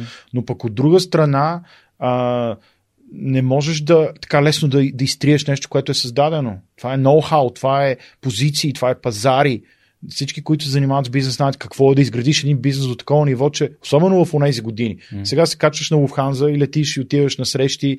А, аз тогава много пъти се казах, като съм минал през Копривщица или Етера и така нататък, mm. се мисли, вау, тези хора на някакви каруци се качват и отиват примерно в Виена да си продават Седмици нещата. Наред Седмици наред. В момента се качваш на самолета и си там правиш, а, особено при мен, аз много пътувам и съм си го мислил много често колко държави могат да сменят в една седмица. Представи си от тези хора, които цяла това е било проект за приключение да отидеш да си продадеш стоката.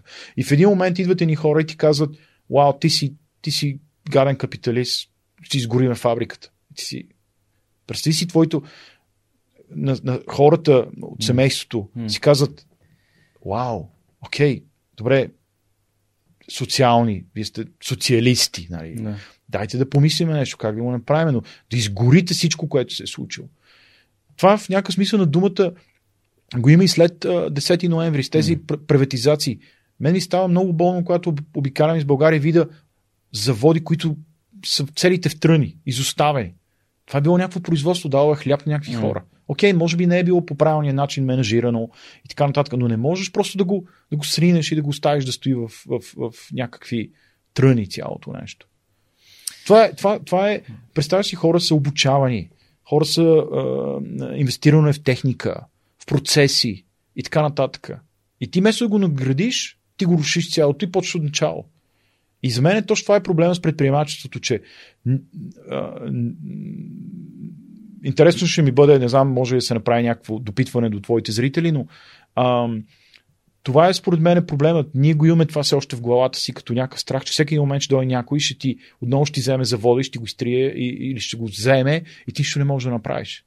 Няма на кого да се оплачеш. Няма кой да те защити, освен ако не искаш, нали, както в Дивия Запад с пушките, семейно да се разправяте. Нали, ако човек не иска по този начин, иска да си, си спазва законите, нали?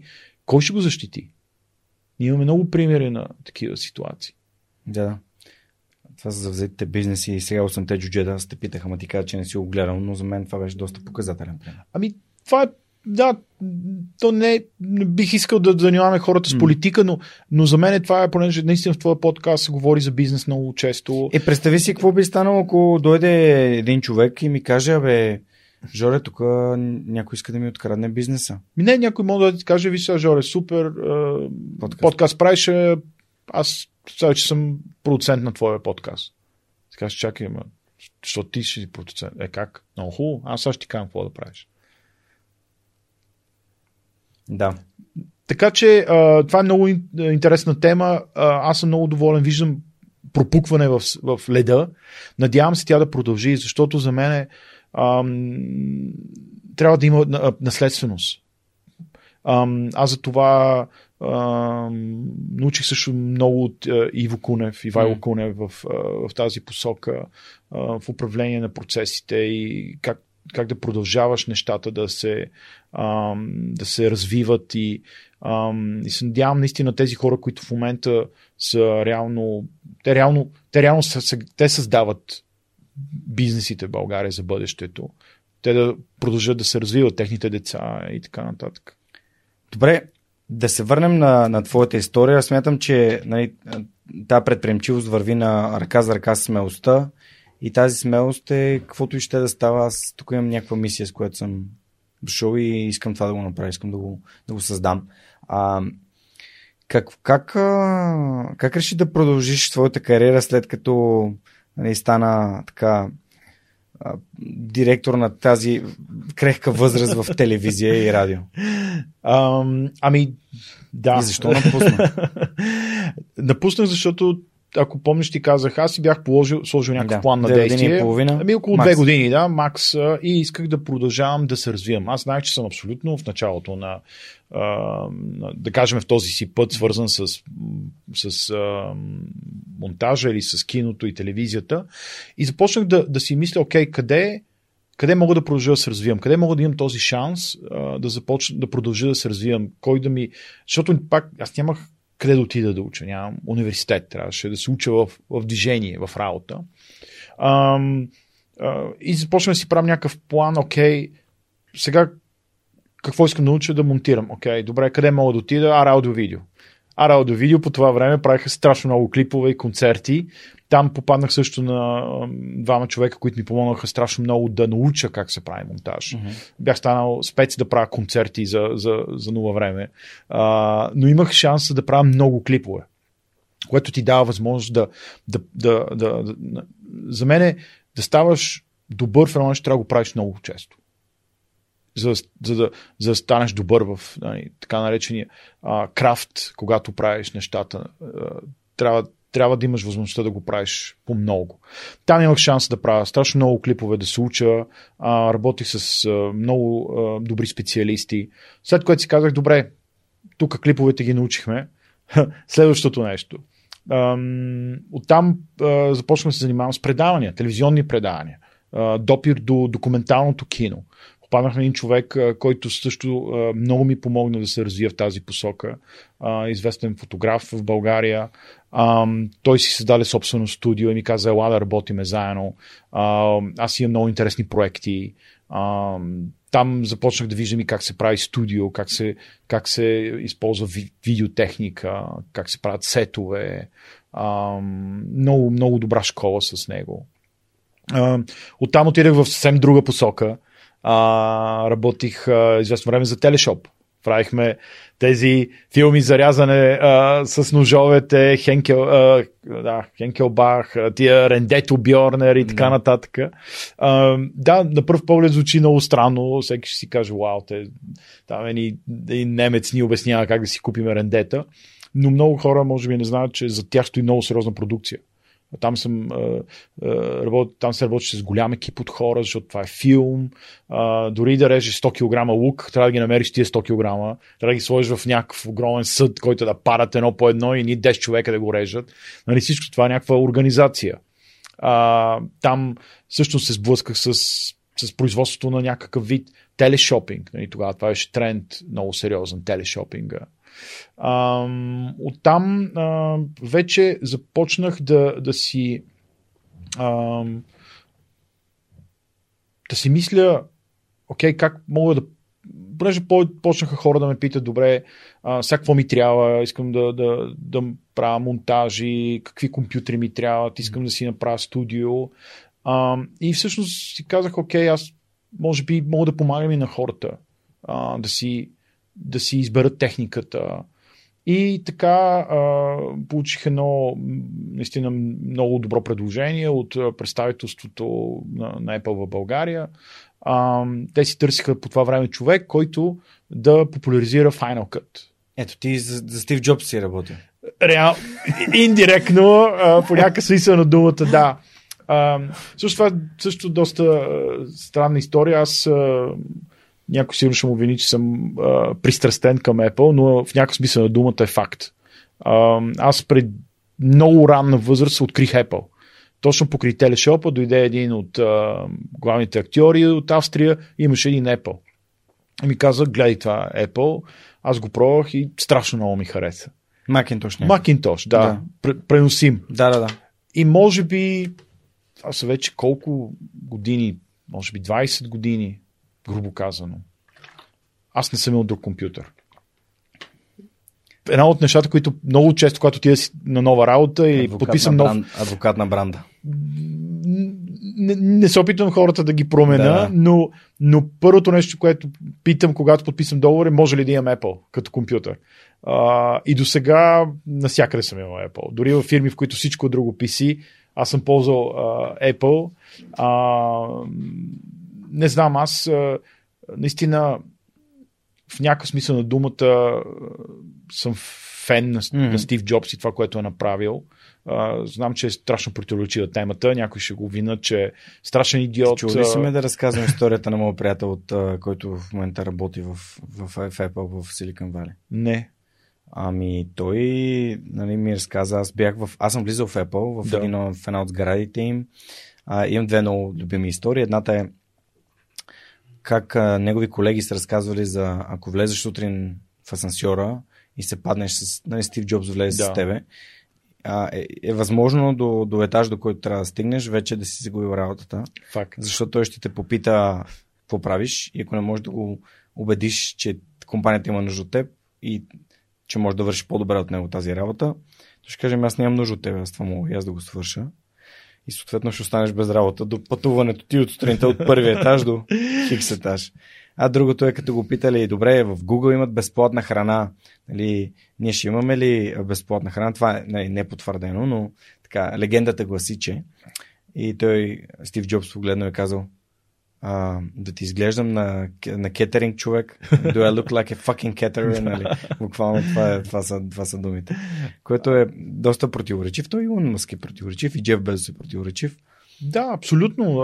Не искам никой да променя да, да. мнението му, но аз Ти си реално, твое мен, мен, да, аз, аз намирам всъщност между, между всичките противоречиви неща за него, mm. намирам това, което аз по-скоро би го би го а, категоризирал като, като, като гений или като а, гений може би е силна дума, но като супер иноватор, човек, който mm. вижда в бъдещето, mm. който знае на къде отиват нещата, човек, който понякога, може би и също друго нещо, което е, знае какво иска, иска да го постигне, има ясна цел.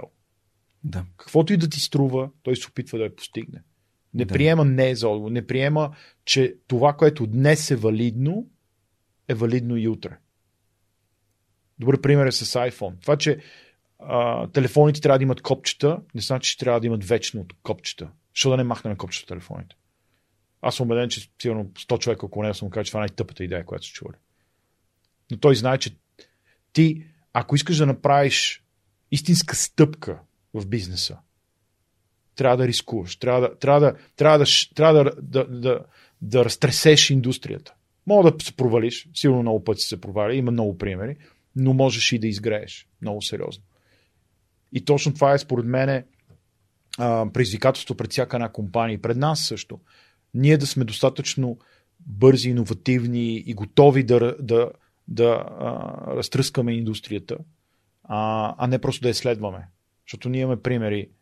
А, примери Nokia. Защо Nokia вече не е топ играч в, в мобилни телефони. И Kodak. И Kodak. Kodak се връща лека по лека, но пак загуби позициите. Къде е Motorola? Нали? Да, може би някои от тях се насочили към други Google. бизнеси.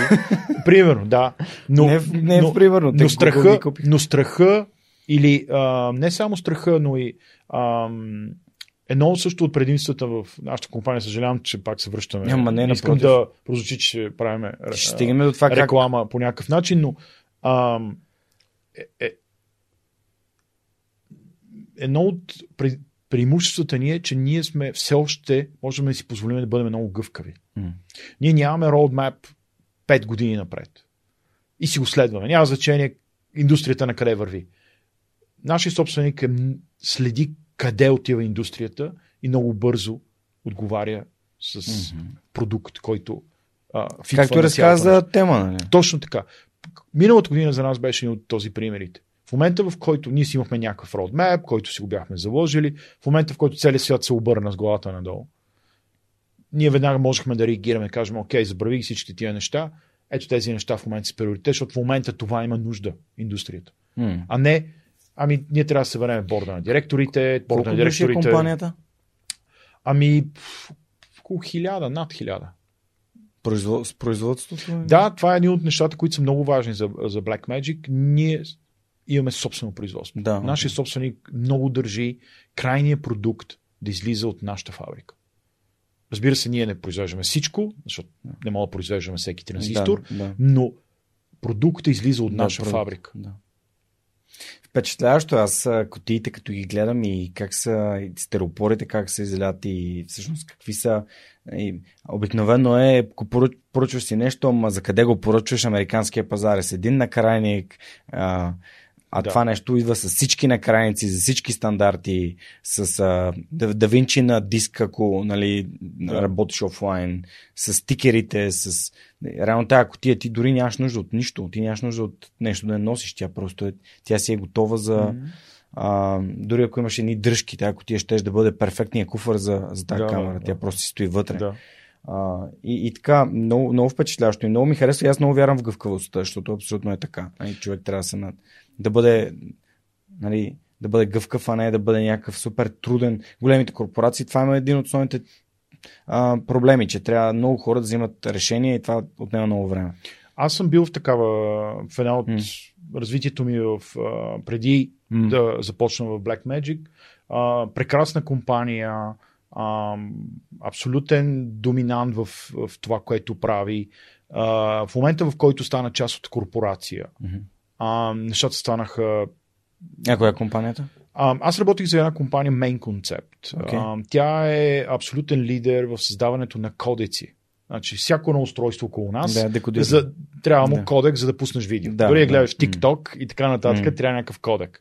А, да си пуснеш по Едно WhatsApp. време, като си пускахме филмите, трябваше да имаш кодеци на компютъра си, Да, за да особено да ако тръгнеш. свалиш някой филм от Е, сайтовете, трябва да мога да го чете. Да. Затова имаше така известния матрешката. А, много странно а, тази компания, която създаваше матрешката или DVX, DVX, ако някой я знаят, от едни сериозни пирати станаха едни сериозни играчи в индустрията. А, просто големи производители на а, електроника дойдох при тях и казах, добре, стига сте били пирати, я дайте този кодек, така не че е добър, да го интегрираме в нашите усета боксове и да, да, да ги гледаме нещата. Та всъщност тази компания създаваше кодеци. А, може би това беше последния ми път. А, ние малко прескочихме М. от развитието ми. А, но а, ще се върнем, може би, защото така малко става неясно, може би. Но, Доб- но а, а, това беше абсолютният пример за една компания, която всеки си знае задачата. А, уникален продукт. Те имаха много кодеци. Не един, защото те са различни, зависи устройства, зависи дали е видео, дали е аудио, дали е за интернет, дали е за телевизор. А, до момента, в който дойдоха американска фирма и казаха, окей, аз се интересува, ви правите само този кодек, другото аз се интересува. А, добре, всяка една промяна, трябваше да минеш 3-4 менеджера над тебе, въобще, за да получиш каквото и да е одобрение за нещо. А, аз тогава имах също голямо предизвикателство, защото бях а, а, strategic business development, стратегически бизнес development. А, моята задача беше да създавам стратегии за тях, примерно, а, от рода, примерно, кое, кое е следващ, коя е следваща технология, която ще, например, 3D, нали, което беше 3D телевизия или 4K. Аз, знае, аз се интересувах за 4K много преди хората да, да обсъждат 4K. Но представи си, правиш една стратегия, работиш 6 месеца и след това чакам 6 месеца или година някой въобще да я по, по стълбицата нагоре, да я одобрят, да я видят, да я прочетат, да я решат. И то тогава, че е минал и то кодек, и дошли два кодека след него. А, за мен лично, а, моето лично мнение е, че бъдещето е на гъвкавите компании. Нашата индустрия се сменя толкова бързо, особено в кинобранш. Днеска 4К, а, ние вече имаме 12К камера. Да. Да, ще така Хора, някой ще си смее, нали, са, тия още не снимат на 4К, почва 12К да снимат. Разбира се, че никой не снима в момента с 12К, но но а, за нас е важно. сега. Сега, точно така. Да, но, точно. но а, а, дори да не говорим от гледна точка на Black Magic, дори ако говорим от гледна точка на човек, който се занимава с кино, защо не е да не експериментира с нещо ново? Защо да не видиш нещо интересно ново? А, да всъщност, това е което а, исках да кажа, че mm. трябва да си гъвкав, трябва да си бърз. Компаниите, които имат тежки структури, с борт на директорите, които са решили за 5 години напред и това всяка смяна в производството е супер сложен процес. А, според мен страдаха, особено в 2020 година. Mm. Продължава да страдат 2021 и според мен ще страдат в бъдещето. Добре, нека се върнем малко назад във времето. Как а, реално ам, се продължи твоето развитие? Ами добре, значи тук може би ще направя паралела. бидейки известно време от добрата страна, минавайки а, в черната страна, бидейки креатив, нали, бидейки монтажи, занимавайки се с а, видео, ставайки селс. Нали, лошата страна. Трябва да продаваш нещо вече. Ам, така започнах, както казах, в това представителство на Apple. Там започнах с а, да се, всъщност да се уча да, да продавам. Пак аз не съм завършил а, никакъв университет в тази посока. А, но имах а, много добри учители около себе си в тази компания. А, но там по-важното беше не да продаваш реално. Защото в нашия бранш много рядко ти реално продаваш. Нали, това не е вземи това мляко, вземи това сирене. Ти трябва да разбереш какво иска човек да направи, когато му предлагаш една камера или, или софтуер за монтаж. А, всъщност, аз там използвах умените си, че познавам езика, нали, езика, професионалния език на тези хора. А, какво им трябва, какъв монтаж им трябва, Final Cut, който беше продукта на Apple, става ли, не става ли. А, там се запознах с уникални хора, Чучков Брадърс и така нататък. Хора, които тогава експериментираха и с кино и с телевизия.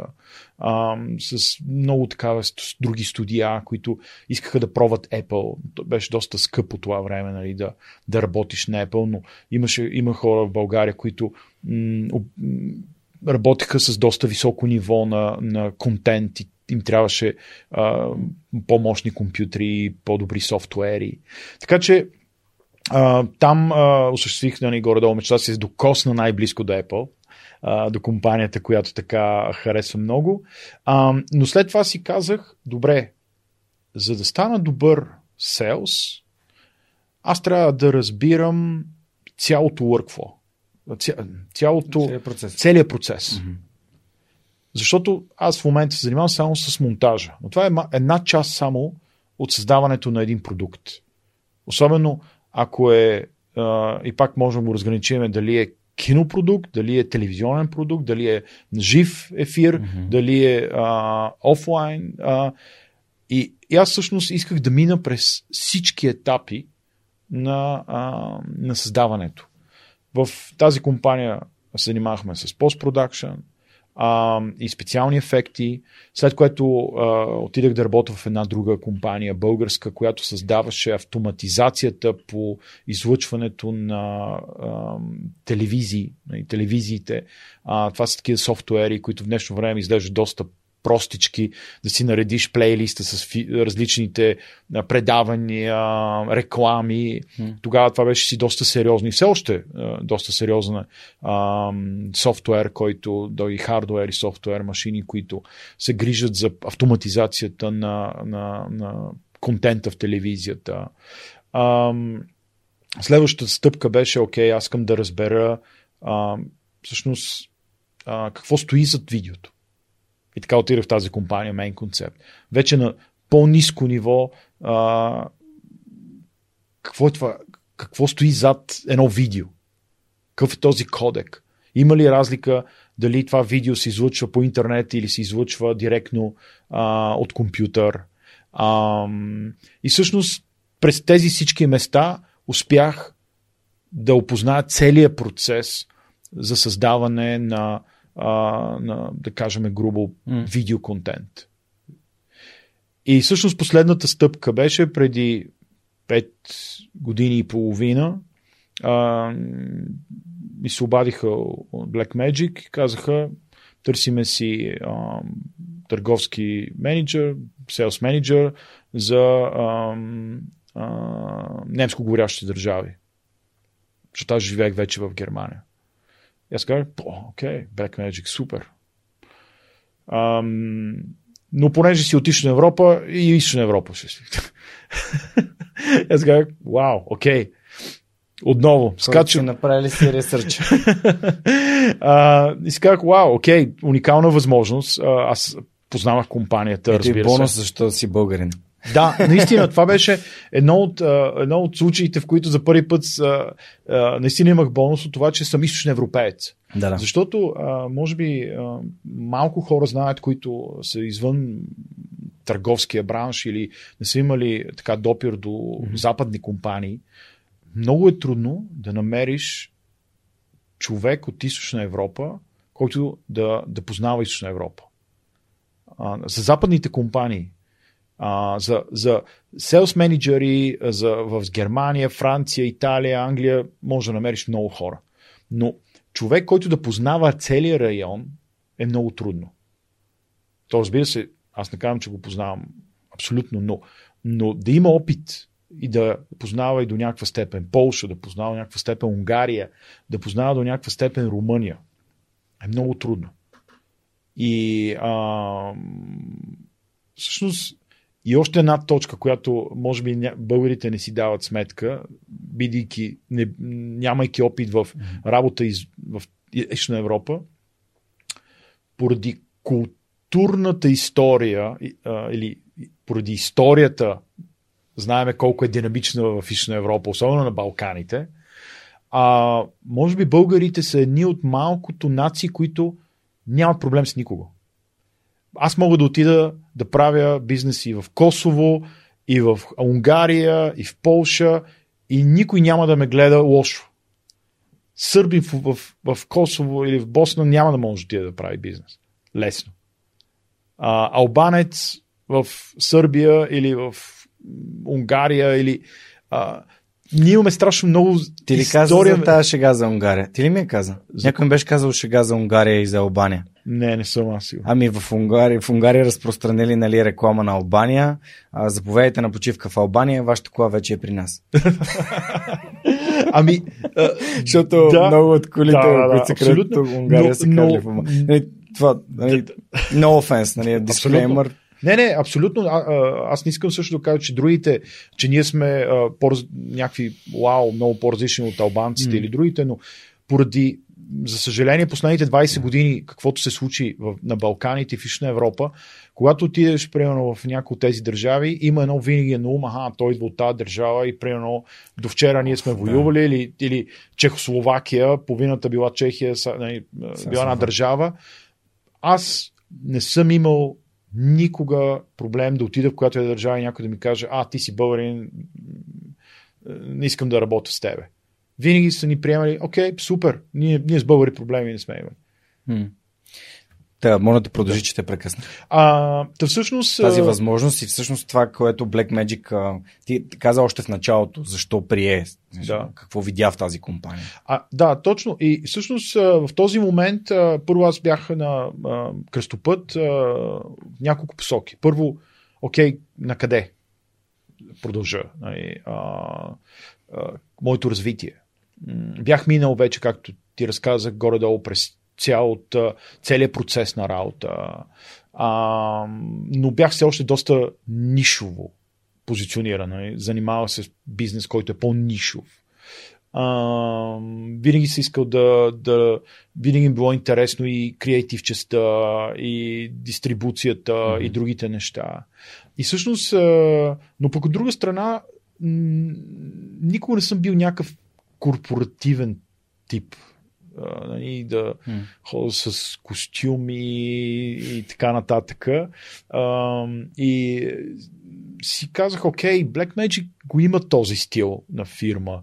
А, има го този, а, този, тази философия на некорпоративна компания, която се опитва нали, да, да, а, разтръсва индустрията. А, защо не? Супер. Много интересна идея. А, от друга страна, а, продуктовата линия на Blackmagic е огромна. И това за мен беше едно също уникално нещо, защото всъщност ако продължах да се занимавам с компания, която е по-нишова, аз може би никой нямаше срещна с тебе. Защото, примерно, компаниите, които продават нишова апаратура за кино и телевизия, продават само на кинаджи и на телевизионери. Ние, нашите продукти се използват от хора като тебе, болници, а, армия, а, кораби. А, Кораби. Да, това е също много интересен случай. Има, а, не знам дали знаеш Аида корабите. Те са едни огромни Круизинг. туристически круизинг. Да. Те са като малки Аз телевизии. живял в Хамбург все пак. Точно така. Те са като малки телевизии. Те са ни от най-основните ни клиенти на Black Magic. Стига бе. Да, защото ти като пътуваш една седмица този кораб, те ти снимат, правят някакви шоута, това се снима всичкото и накрая могат да примерно, диск или вече имате телевизии цели от кораба, които ти можеш да гледаш пред... Те, ще инвестират в страшни актьори, например, или, бен, или банди, които ходят на тези а, кораби. Вау. И а, там е уникално. Ние имаме уникални отношения с а, тези, тези клиенти. А, много смешно беше, ако ти, да ти разкажа една история. А, Затова си тук. Сега съм те хванал. Давай. а, Давай, по, времето на, по времето на пандемията, а, не знам дали хората си осъзнавали, че а, една от големите предизвикателствата на а, големите компании с круиз кораби, знам, на круиз, Да, круизи. круизи Да. и на самолетите компании е къде да си паркират Да. всичките Флотата. флотата. Да. Защото те никога не са били едновременно или на земята, Да, да. или на, на В пристанище. принцип, авиацията, това се казва Aircraft on Ground, това е място, в което самолета не изкарва пари и това е най-спешният приоритет, за да излети самия самолет. Точно така, абсолютно. А, имаше цяло, цяло предаване как Луфханза си а, а, паркирали самолетите някакви странни летища, където никой не ги използва. София имаше доста също. Да, защото няма, няма къде ги, да ги свалят всичките. Същото беше и с тези а, круизните кораби. И а, те започнаха да търсят, примерно, пристанища на острови, на Карибите, на, на Малдивите, където има свободни места. И а, се обаждам на този, който отговаря, понеже имахме един проект за един нов кораб, който трябваше да се оборудва. А, и аз просто реших да го чуя да видим какво се случва, нали, М. въобще ще продължаваме ли, ще чакаме да отмине а, нали, ситуацията с короната. И му се обаждам, казвам, какво става, ще правим той в момента е човек много сложно положението, знаеш, ние нямаме бизнес. А, в момента сме просто използваме ситуацията нали, да си а, направим някакво почистване, да си, а, да си а, реорганизираме нещата. И всъщност аз съм а, на Карибите блокиран а, и ще остана тук примерно един месец. Към супер. Няма по-лошо, по-хубаво място да, си- да си блокиран от короната на Карибите на един круиз шип с басейни, с всичко. Така че а, Black Magic наистина а, ми даде този шанс да се срещна с страшно различни хора. Страшно различни хора, които използват техниката по страшно различни неща. Ние имаме хора, които използват нашите камери да наблюдават пастърва. Как се размножава пастървата. А, хора, които правят подкасти. Нали? Не, е нещо нелогично, но а, обучения, а, музика, театър. Стримари. Стримари. Да. да, имаме хора, които гледат звездите, снимат звездите. А, това е една от първите клиенти беше за Урса 12К, нашата камера 12К, където ние се чуихме добре кой сега ще снима 12К. В един момент един човек каза, вау, най-накрая. Защото аз снимам звездите и като ги снимам с 4К, трябва да снимам 4 пъти, а сега с 12К ще го снимам наведнъж. Снимане бето. Да. А, имахме друг случай за един пък, който а, каза, вау, най-накрая, защото тук имам един пианист, който а, трябва да го снимаме с камера, но той усеща камерата и не мога да свири. Обаче ние с 12К ще го снимаме от супер далече и като го кропнем и ще 4К. И... и, и ти си, и всеки един проект е, различен. И, и, и, и, и си казваш. И, и другото нещо е, че а, това ти дава възможност да срещаш с едни хора, които не лежат на, на някакви а, такива а, как се казва? Лаври. Като, то не е по-скоро то вече като... те си послали и не се променят. Да, като лаври, то е да. perception, не мога да се... Че нищо ново не може да, Да, дойде. Усещането, че... Тази фирма е, тя е номер едно и това Да, е. Всичко това е друго не става. Няма нужда да правим нищо да, повече. Другите не могат да, не стават. Да. А, това е много често срещано и в по-хай-енд. Отидеш и кажеш, ти, о, не, не, вашите, не, не, с вашите камери не стават. Аз само, примерно, еди коя си фирма си ползвам. Нали. Отидеш при млади хора, е, ето както при тебе, дойдох тук и ето виж, това е сетъпа, който сме направили, имаме тези камери, а, супер, да, и тук има някакви неща, трябва да видим, да, може би тук нещо не сработва между това, но дай да го оправиме. А, това е уникално. Това е уникално, защото ние не искаме да променим мнението на хората, да кажем, ние сме по-добри от Sony или ние сме по-добри от Ари или от Red. Не. Окей, всеки има място на този свят. А, но ако тази техника ти върши работа и може да си я позволиш, много важно, супер, вау. Но- Това но- е всъщност, което ме накара да отида да работя в Blackmagic и, и да съм все още в Blackmagic. И а, Нарушиш си правилото с двете години и половина. факт.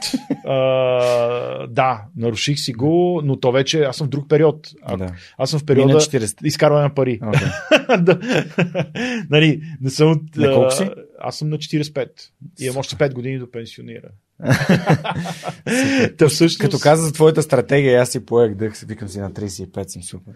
Ами, Има да, но, време да се но, утвърждавам на пазара. Да, с времето, все пак, аз вече спрях да сменям така бързо работите, Мгм. защото аз минах в периода, в който м- вече искам да се позиционирам. Нали? Но аз вече в началото не знаех какво искам да правя. Значи, представи си, аз ако на 30 години или на 25 бях решил да ам, правя една работа само. Нали, примерно, казвам, окей, ставам оператор. Абсолютно няма нищо лошо. Уникално. Или монтажист. Но, или монтажист. И си оставам, да. И си го правя. Това Не кажи за нашия монтажист зад пулта. не, това е. Да. Да. Той има една друга смешка за монтажистите, че те не разбрали от короната, защото те така иначе си живеят в черни стаи и са отделени. И за тях карантината. Да, те си нормално. То си е нормално монтажистите да се прекарват сами в една черна стая и да не виждат никого. Така че за монтажистите короната не се отрази кой знае колко. А, а, аз нямаше да знам всъщност това ли е, което искам да правя в живота. Да. Не казвам, че в момента сигурно правя това, което е най-добре, може би, съм могъл да правя, Мгм. но съм доволен от това, което правя. Аз съм, съм, аз съм супер доволен от това, което правя. Защото, ам, може би пак го осъзнах по времето на короната. Короната за мен е много момент на ам, Рефлексия. реф, а, да, Осъзнаване. осъзнаване в няколко разсъждение. посоки. М. А, момент, в който почна да чета книги. някой ще каже, вау, чак сега ли е почна да чете книги? А, почнах да слушам подкастове. А, и осъзнах, че аз всъщност обичам да работя с хора. Защото, не знам дали си го чувал това нещо, но нали, има едно такова също а, възприятие, че понякога човек пасва за управлена работа. Селса е така, да си търговец. Ако нямаш отвътре, нали, то е и skills, и умения, 100%. Съм сигурен, че Иво Кунев ще го обясни по-добре. Um, то е комбинация от skills, но трябва да имаш и подход. Трябва, трябва да обичаш да работиш с хората. Трябва да, да, да ти оставя удоволствие да срещаш хора. Мен много ми липсваше това нещо по времето на короната. И осъзнах, че аз наистина обичам да бъда с хора, да работя с хора, да, да дори да им продадеш нещо, да общуваш с хора. И, така че, а, да, ще видим следващия етап. Пет години съм вече Black Magic. Добре, а, ти, ти заговори за подкаста. Всъщност, дай да, да зачеркнем темата с кафето. Да.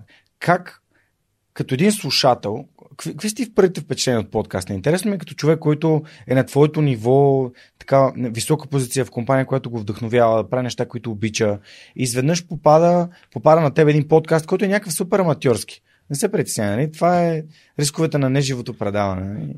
Звука не ни пречи по никакъв начин.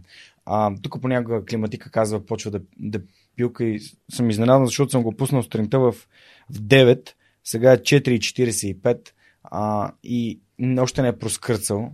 Може би от джегата така му действа добре, но какво ти е впечатлението като човек, който много разбира от кино, от монтаж, попада на нещо, което наистина не изглежда някакво най-лъскавото на света. А, какви са първите впечатления от, от, от подкаста на човек, който така... Ами, и какво те запали всъщност? Защото... Мене, мене ме запали конкретно, аз мисля, че го казах и в началото, конкретно ме запали историите на хората, с които ам, се сблъсках. Ам, пак ще го кажа малко странно, а, може би. По времето на короната аз започнах на ни търсих нови интереси, четях различни неща и а, винаги съм харесвал кафе по някакъв смисъл на думата, знаеки вече в днешно време колко всъщност грешно съм пил кафе.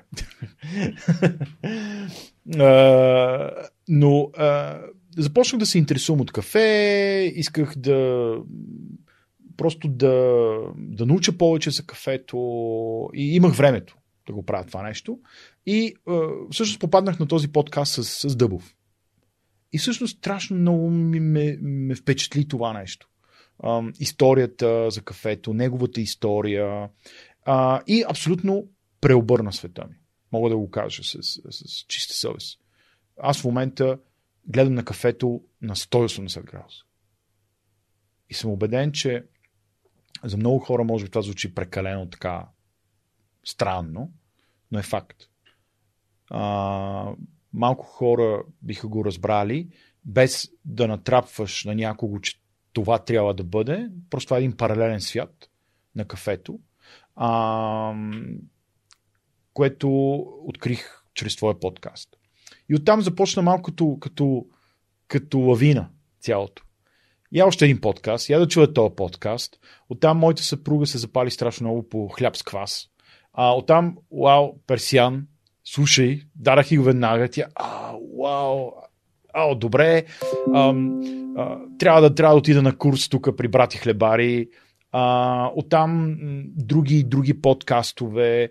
Реално започна като една лавина. Също се получи а, и с книгите, когато започнах с, с Ивайло Кунев да, да общувам. Той ми каза, я прочети тази книга първо. И после, абе, я прочети и тази следващата. И ти вече започваш, като прочетеш една или като намериш един писател и почваш да го търсиш. Абе, я ви какво има още от този човек. Я и тази да прочета, я и тази да прочета. И започваш всъщност да влизаш по-дълбоко и по-дълбоко в темата. Така че първият ми допир беше това. От нещо, което на мен ми беше като хоби, всъщност ми стана наистина то не знам коя е следващата стъпка, по-сериозно хоби. а, сега си ходя с... Скъпо хоби.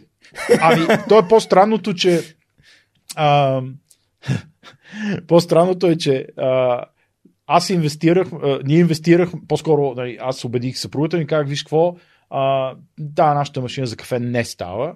А, сега ще купим едно правилната машина за кафе, с правилната мелачка за кафе.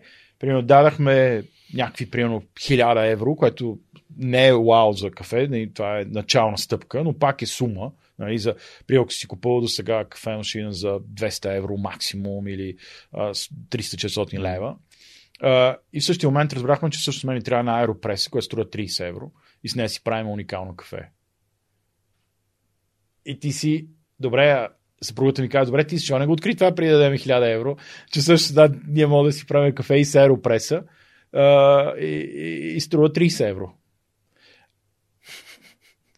Ти ми разказа тази история в доста по-големи детайли, като бяхме в Дъбов си пихме кафето на нашата среща, но а, за мен е такъв тип валидация, за мен и целият екип естествено, че това, което разказваме наистина стига до хората. И то по правилния начин, защото тук, не, нали, не, аз не съм поканил Дъбов не, нали, да прави реклама на кафето, аз съм го поканил, защото за мен неговата история на човек, който е отишъл а, като музикант, е отишъл в Чехия, а, работил по хотелите, срещал се с готини хора, свирил е нощен, бил много добър, отишъл на круиз, казал, не, не искам да се тук, аз искам да съм при, хор, при моите приятели, при моето семейство.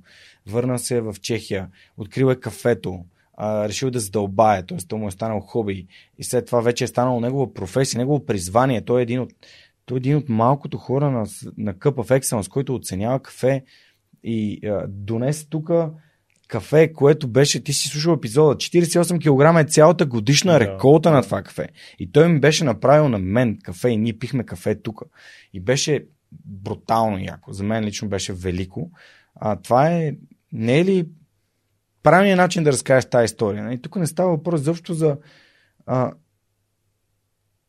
някой ми каже, може ли да рекламираме? И Не, не можем да го рекламираме. Има ли то човек, има ли какво да каже? Има ли какво да каже? Мисъл, автора, има ли ценностите, има ли историята, има ли... Не, това не е... Радвам се, че хората, които слушат, да разбират, че всъщност истинската история е това, което продава по най... по начина, по който хората казват, искам да си купя а не ето той ми продаде. Да. Защото а, аз съм фен на Сет Голден и вярвам много, че хората не си, хората не, не им продаваш. Те си купуват. И те си купуват, защото вярват в човек, който стои срещу тях, който има правилната на гласа, иска да им продаде нещо, което а, да им покаже, да им разкаже за нещо, което ще им помогне да подобре живота си по някаква, по някаква форма. Абсолютно. Аз тук бих ти казал нещо, което е някакъв вид принцип в продажбите. Mm. А, аз съм убеден, че много хора го знаят, но а, реално ти, ако тръгнеш да продаваш продукт, е най-голямата грешка, грубо казано. Ти реално се опитваш да решиш проблем на човека. Ти се реши, или да му помогнеш. Това е идеята. Ето, при нас, ако дойде при тебе и ти каже, я купи тази камера, защото е такъв формат, толкова е тежка, така има, черна е, обаче е много по-добра от другата ти си кажеш ми хубаво, аз аз съм оператор, нищо не разбирам. Но ако ти кажа, виж какво, тя ще даде възможност да, да снимаш по-добре своя подкаст, да, да разкажеш по-добре своята история и не е нужно да инвестираш една кола за нея. Реално ти решава, нали, помагам ти да решиш нали, проблем или, или, или да отвориш нова възможност. Не е нужно да решаваш всеки път проблем, но може да му дадеш нова възможност на човека а, да, да реши нещо, което а, или не се е сетил, или не е имал възможност. Така че за мен е, лично тези хора, и точно за това може би ми хареса в твоя подкаст, хората, които ти каниш, те вярват в тези неща. Но знаеш ли кое е по-интересното, може би? Аз малко се отделя за секунда. Мен ми харесва че има една като малко паралелна вселена на нещата, които се случват около нас. Не знам дали ще успея да го обясня много добре, но а, ще го дам малко като пример с кафето. Кафе спи всеки ден от всеки. И нали, това е нещо, което навсякъде го има около нас. Но малко хора разбират, че покрай ежедневното кафе има един цял друг свят, което е вау който е много по-различен от просто кафе на крак в пластмасова а, чашчица за 90 стотинки. Същото е ние с моите съпруга пак по времето на пандемията станахме големи фенове на пица. И искахме да ядем хубава пица. В Германия пици се правят на всеки ъгъл и са като едно време гарнираните пити. Изсипва се един кашкавал отгоре, тече от всякъде. А, и, и всъщност искахме да намериме правилната пица. И намерихме едни хора, едно малко, една малка пицари, които правят наполитански пици. Тънкостта за наполитанска пица, че има борт, който трябва да се дигне и да е абсолютно кух. И, и не трябва да е залята с кашкавал цялата. Тези хора пречат по правилната температура. Една пица е доста по-скъпа, но доматеният сос толи е различен от пица до пица. Ако е пица с салам, е един доматен сос, ако е маргарита, е друг, защото има вкусове. Тези хора обичат да го правят това нещо, го правят по най-добрия начин. Също за нас е сладоледа. Сладолед има на всеки ъгъл. Принципно. Добър сладолед няма на всеки ъгъл. А, и мен барчета дали ще е, хляб с квас. А, много интересно тези хора, които се опитват да променят статуко. Сандо. Сандо е много добър да, пример. Сандо с чили. С чили хилс. Абсолютно. А, че, че всъщност има един паралелен свят на тези неща, консуматорските така наречени, които всъщност може да опиташ истинското, истинския Истинското вкус. нещо. Да. Истинското нещо. Да. Като, да, примерно сладоледа. Ти имаш четири вида сладолед само. И това е. Съжаление, аз бях много близко до най-добрия сладолед в Италия и го изпуснах. Защото бързахме да видим един музей. Да. Така е, съгласен съм. Абсолютно съм съгласен с тебе. Добре, тук ти даде много добри съвети за търговци. Ти като а, менеджер на търговците на Black Magic и, и вашите дилъри и дистрибутори за, за, на продуктите, които продавате, като един добър търговец, който години наред се занимава с, а, с това да, да, да продава и ти тук даде много добри съвети и показва какви са ценностите на теб като търговец. Ко, кои биха били нещата, които би посъветвал хората, които искат да продават по-добре, а които ни слушат в момента? Това би било, може би, полезно за тях. Един така търговец на високо ниво да им даде съвети как да, как да бъдат по-добри търговци. Вау.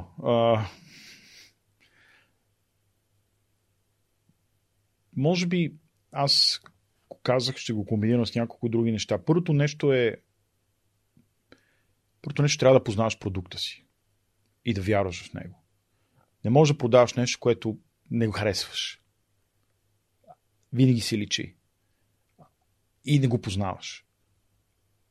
Търговец, който не може да демонстрира техниката, значи не може да я продава. Трябва да можеш да я покажеш. Това значи, че ти я разбираш. Второто нещо го казах. Не продаваш продукти. Решаваш проблеми или помагаш на човек да, а, да реализира проект, който иска. Всъщност ти му помагаш. Не му продаваш просто продукт. Ам, друго нещо, което бих препоръчал е ам, да се учиш да слушаш. Трябва да разбереш човека какво има нужда. А, този тип, който влизаш и започваш да цитираш нали, а, написаната предварителност от някого, key selling points и така нататък, без да разбереш този човек всъщност от какво има нужда, е за мен е лично много, много трудна стратегия да продадеш каквото и да е. Ти трябва да се научиш да разбираш. Първо трябва да, да питаш и да разбираш. Трябва да разбереш този човек всъщност от какво има нужда. М. А, слушането е много трудно нещо. Да се научиш да слушаш хората. А, и, да, и да предложиш правилното решение. А, може би това са така. а, Разбира се, това са чисто такива по-основни неща, които мога да, да препоръчам. Не искам да влизам в, в детайли, организация на, на ресурси, и така нататък. Това са доста по-сложни процеси, нали, защото трябва да има трябва да има и а, трябва да има и процеси. Не може да бъде всичко така хаотично. Отиваш на някакви продажби, неподготвен, не знаеш. Трябва да си подготвен за нещо. Това също, може би, мога да го добавя. Отивайки на една среща, ти трябва да знаеш къде отиваш, при кого отиваш. всеки човек е различен. Дори да снимат горе-долу един и същи продукт, те имат различен, различна нужда, различен бюджет, различен подход. Ти трябва да познаваш хората, при които отиваш. Трябва да си направиш предварителния ресърч. Трябва да знаеш този човек какви възможности има. А, не може да отидеш да му предлагаш неща, които са или извън бюджета му, или въобще са над а, възможностите му, или въобще не, не фитват в това, което прави. Само защото спиташ да продаваш това или другото. Супер. А, благодаря ти, Влади. Аз искам да, да преминем към въпросите на SMS Bump а, и партньорите на подкаста, които са се подготвили с няколко много силни въпроса за тебе. Вау. А благодарим за подкрепата, естествено. И те са. Те, те, тяхната платформа всъщност е за SMS маркетинг, продукт, който развиват от България. Ето продукт, софтуерен продукт, който е дълбоко нишов, но част от една много голяма компания, която се нарича Yotpo и е Unicorn, т.е. с, валидат, а, с оценка над 1 милиард mm-hmm. долара. И в момента нали, развиват екипа си в София, който отговаря за техния продукт SMS Bump а, и работят с едни от най-големите компании в света, като GoPro, а, Patagonia, IKEA и и, и брандове дори на, на нашия родния пазар, като eBay, които са супер разпознаваеми. А, какъв е водещият тренд в дигиталните медии според теб а, през 2022 година? Какво, какво следва а, за дигиталните медии? Защото като Black Magic, като тип, може би отвътре имаш повече такова усещане. Хм. Много интересен въпрос. А, съм убеден, че в всеки един стратегически департамент в момента в а, много производители. Какво следва след COVID? Да, какво следва от тук нататък? М- може би това, което е вече реалност, е консумацията на контента. Ако допреди няколко години сравнително, консумацията на, на контент, имам предвид предавания, филми, бяха а, м- дистрибутирани чрез ограничени платформи. Какво имам предвид? Гледайки предавания или, или, или а, някакви филми, те идваха през нормалната телевизия. А, а, кино се гледаше в киното само. В днешно време хората консумират контент навсякъде. На телефона, на компютъра, в влака, в самолета, а, в YouTube, в Facebook. А, за мен това даде възможност на хора, които допреди нямаха шанс да попаднат в телевизиите или в киното, да предоставят едни много интересни продукти.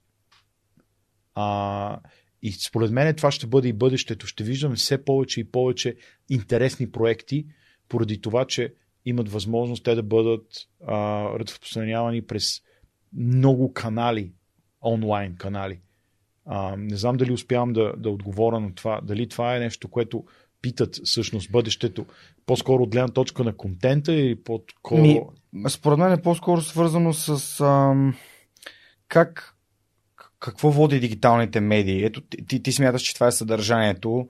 А, нали, според мен леснотата на заснемане и създаване на съдържание, ако мога да допълня от себе ами, си. То е, то е и Значи, да, а, добре, окей, тогава можем да кажем и други две неща. Имам при да, съдържанието е много важно, защото в момента а, човек има достъп до огромно съдържание. Как тебе ще те намерят в тази джунгла със съдържание. Това е в момента огромно предизвикателство за всеки един, който създава контент. Как тебе ще те намерят? Защото ам, даваме пример с тебе, ето да кажем. Ти си много добър mm. пример. Как да намериш твоя подкаст сред аз съм уверен, че има сигурно хиляди подкасти. Милиони си. Милиони подкасти. Но второто нещо всъщност към това е а, как да те намерят навсякъде. Един вид аз да мога да те слушам на всяко едно устройство, което аз бих искал да те слушам. Защото, може би, а, един гледа телевизия, друг няма телевизор. Ти нямаш телевизор. Аз имам телевизор, нямам телевизия. Да, примерно. Всичко е от Netflix, да, ви в директно. Точно на... така. А, аз давам просто така пример. Да, да. А, Симеон, например, може да обича да гледа на iPad. Аз, примерно, мога да нямам време да искам да го слушам на а, iPhone-а си, докато спортувам. Всъщност, ти трябва да можеш а, да не ограничаваш, или по-скоро ще го завъртиме, един вид да, да даваш възможност на а, слушателя ти да избере платформата, на която да те слуша. Да. Така че това са двете предизвикателства, защото едно време беше ти правиш, да кажем, предаване, той има стандарт, mm. има формат, на тая касетка записва се, с малко връзки трябва да те пуснат телевизията, пускате, излъчите, довиждане. В момента, от една страна е свободата, че може да, да те гледа всеки, не трябва да имаш връзки в БНТ, mm. за да ти пуснат предаването. Обаче от друга страна пък имаш огромното предизвикателство как да те намерят в тази джунгла с контент. Един път и втори път как ти да бъдеш на всички платформи. Хм. Затова ние имаме предизвикателства пред нас като производители на такава техника а, и ти виждаш в нашите камери има 10 кодека или различни видове формати, защото всеки иска различно нещо. Преди 15-20 години имаше един стандарт. За телевизия се снима в този формат, в кино се снима в този формат, дори преди това е лента, знаеш лента. Паусекам. Паусекам. НТС умря, пред, го спряха официално преди май, няколко седмици. Имаше снимка с погребението. А, но, но беше ясно. Правиш предаване за БНТ, знаеш какъв формат да, е. Да. Правиш кино, филм за кино салоните, знаеш какъв е. В момента ти като един частен продуцент, ти си продуцент реално, ти, за да можеш да отговориш на всички нужди, ти трябва да, да намериш универсалния формат, който почти няма такъв, а, за да бъдеш на всяка платформа, защото, примерно, да те гледам, а, он, а, и всъщност това помага вече YouTube, нали? защото ти го, един път си го а, послужа в YouTube и той ти го подготвя за всички платформи. Затова много хора са в YouTube. Mm. Защото ако представи сам трябва да го правиш това един формат. Тук Симеон трябва да прави е, е, едно видео за телефон, да. едно за компютър, едно за телевизор, ама за кой телевизор точно, ама за кой телефон точно. Ама за какъв лаптоп? С така че, може би това е, ако мога да обобщиме да. върху това нещо, това е, това е предизвикателство. От една страна, свободата в бъдещето, че човек като тебе може да създава продукта си без да зависи от телевизиите. Mm. Обаче, от друга страна, ти имаш огромното предизвикателство да бъдеш намерен и гледан. А, следващия въпрос, че преподаваш визуално изкуство. Как разбираш ти красотата? Кое е красиво за теб и кое не е? Вау, окей. Okay. Хората си направили ресърча и създали някакви много силни въпроси и много се кефя, защото е, това е пак е win-win, нали? Как да. чрез техните готини въпроси стигаме до... Но неща, които аз може би не бих сетил да те попитам. Абсолютно. Това е, това, това е в десетката. Имам пред въобще не съм го очаквал този въпрос, честно казвам. Първо не знаех, че знаят, че съм преподавал. А... Това е моята работа. абсолютно, абсолютно. А... Знаеш ли, ще го кажа така. А, сигурно съм, че ще има хора, които ще му винат сигурно в. А, а, трябва да, да не ме напряга това, което гледам. Да, да мога сравнително бързо да разбера какво иска да кажат. А, какво е посланието? Какво е посланието? Например, дам ти го мое нещо, в което аз се занимавам, в киното аз не искам филм, който а, три часа да гледам ефекти и накрая да си тръгна от киното и кажа, окей, добре, защо и какво искаш да кажа в този филм? Нали, окей, визуално, то може би затова е малко а, странен отговор ми. А, визуално може би е вау. Най-новите ефекти, супер картинка, 4К, 12К. Тръгваш си от киното и си кажеш, окей, много хубав филм. Няма да дойда повече. а, същото е в изкуството, за мен лично. Примерно аз обичам картина, която като е погледна, да разбера какво а, какво ми говори, нали? да, да, да разбера а, като човек, който не е художник, разбира се, аз не, съм, не претендирам. А, примерно, оценявам картините на, на Дали, но не ги разбирам. Но съм гледал картини на може би нормални художници, ни красиви неща, които веднага ги разбирам какво искал да каже. Може би това е нещото. И това винаги съм го. А, когато съм преподавал, може би, а, това е нещо, което съм съм казал на, на, на, на хората, на които съм преподавал, младите хора, това беше уникално преживяване, между прочим, за мен, защото да се, да се докоснеш до млади хора, които имат желание да се развиват, беше уникално, уникална възможност за мен, дадена ми. Ам... Първото нещо е, трябва да е ясно какво искаш да кажеш. След това го прави ефектите и добави нещата, там, където наистина ще подчертаеш историята. Но историята трябва да е ясна. Не можеш да имаш филм без история, само с ефекти. Може ли? Но, но това е моето лично мнение. Mm-hmm. Супер. А, е, тук естествено моето продължение е, понеже моят личен любим филм за всички времена е 12 ядосани мъжето е Angry Man. Да а, който е черно-бял и всичко случва в една стая и няма ефекти, и всичко е разговори хора. А твой, твой любим филм кой е? Защото забравих да питам Марто Графско за него. Като послание, за да може, може би тук ще стане ясно, когато, когато задаваме въпроса, окей, не харесваш филми, които имаш само визуална част и, и никакво послание, изтръгваш, се чуеш какво е посланието, а, но как, не, дай, ми, дай ми филм, който не, посланието е толкова те е завладяло, че реално той е твой любим филм или един от любимите филми? Ами, аз ще дам два примера. Mm-hmm. Единият филм, който така много ми, ми повлия е Безкрайна синева. Deep Blue. За един муркачи, не знам дали си го гледал, mm-hmm. с участието на Жан Рено, а, които се гмуркаха на огромни дълбочини.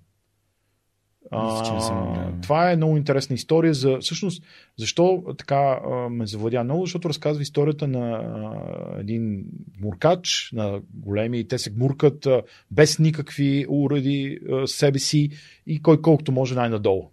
И се връща обратно. Да, има цял спорт такъв за да. дъл, дълбоко гмуркане. А, и всъщност разказват историята за един такъв муркач, който има някаква аномалия и наистина може да издържа, примерно, забравя съм, 4 или 6 минути без въздух. Но всъщност той по някакъв начин обаче се чувства свързан с океана. Не знае защо, но усеща, че, чувства по, че се чувства по-добре, бидейки в океана и комуникирайки с делфини. Това е истинска история, реално, за този човек. А, и всъщност няма да, ако някой му е интересно да го гледа, няма да казвам, много интересен край. Всъщност, а, много така, много интересен филм за мене. Много го, а, винаги го гледам с удоволствие от време на време. Другия филм, а, може да позвучи малко така клише, но е Кръсника. А, не толкова заради историята за мафия и за италиански нали, семейства, но наистина а, показвайки е, развитието на едно семейство, е, на персонажите, да не говорим, че играят и велики актьори. Е, на мен е двамата любими актьори, които аз просто се възхищавам, Ал Пачино и Робърт Де Ниро.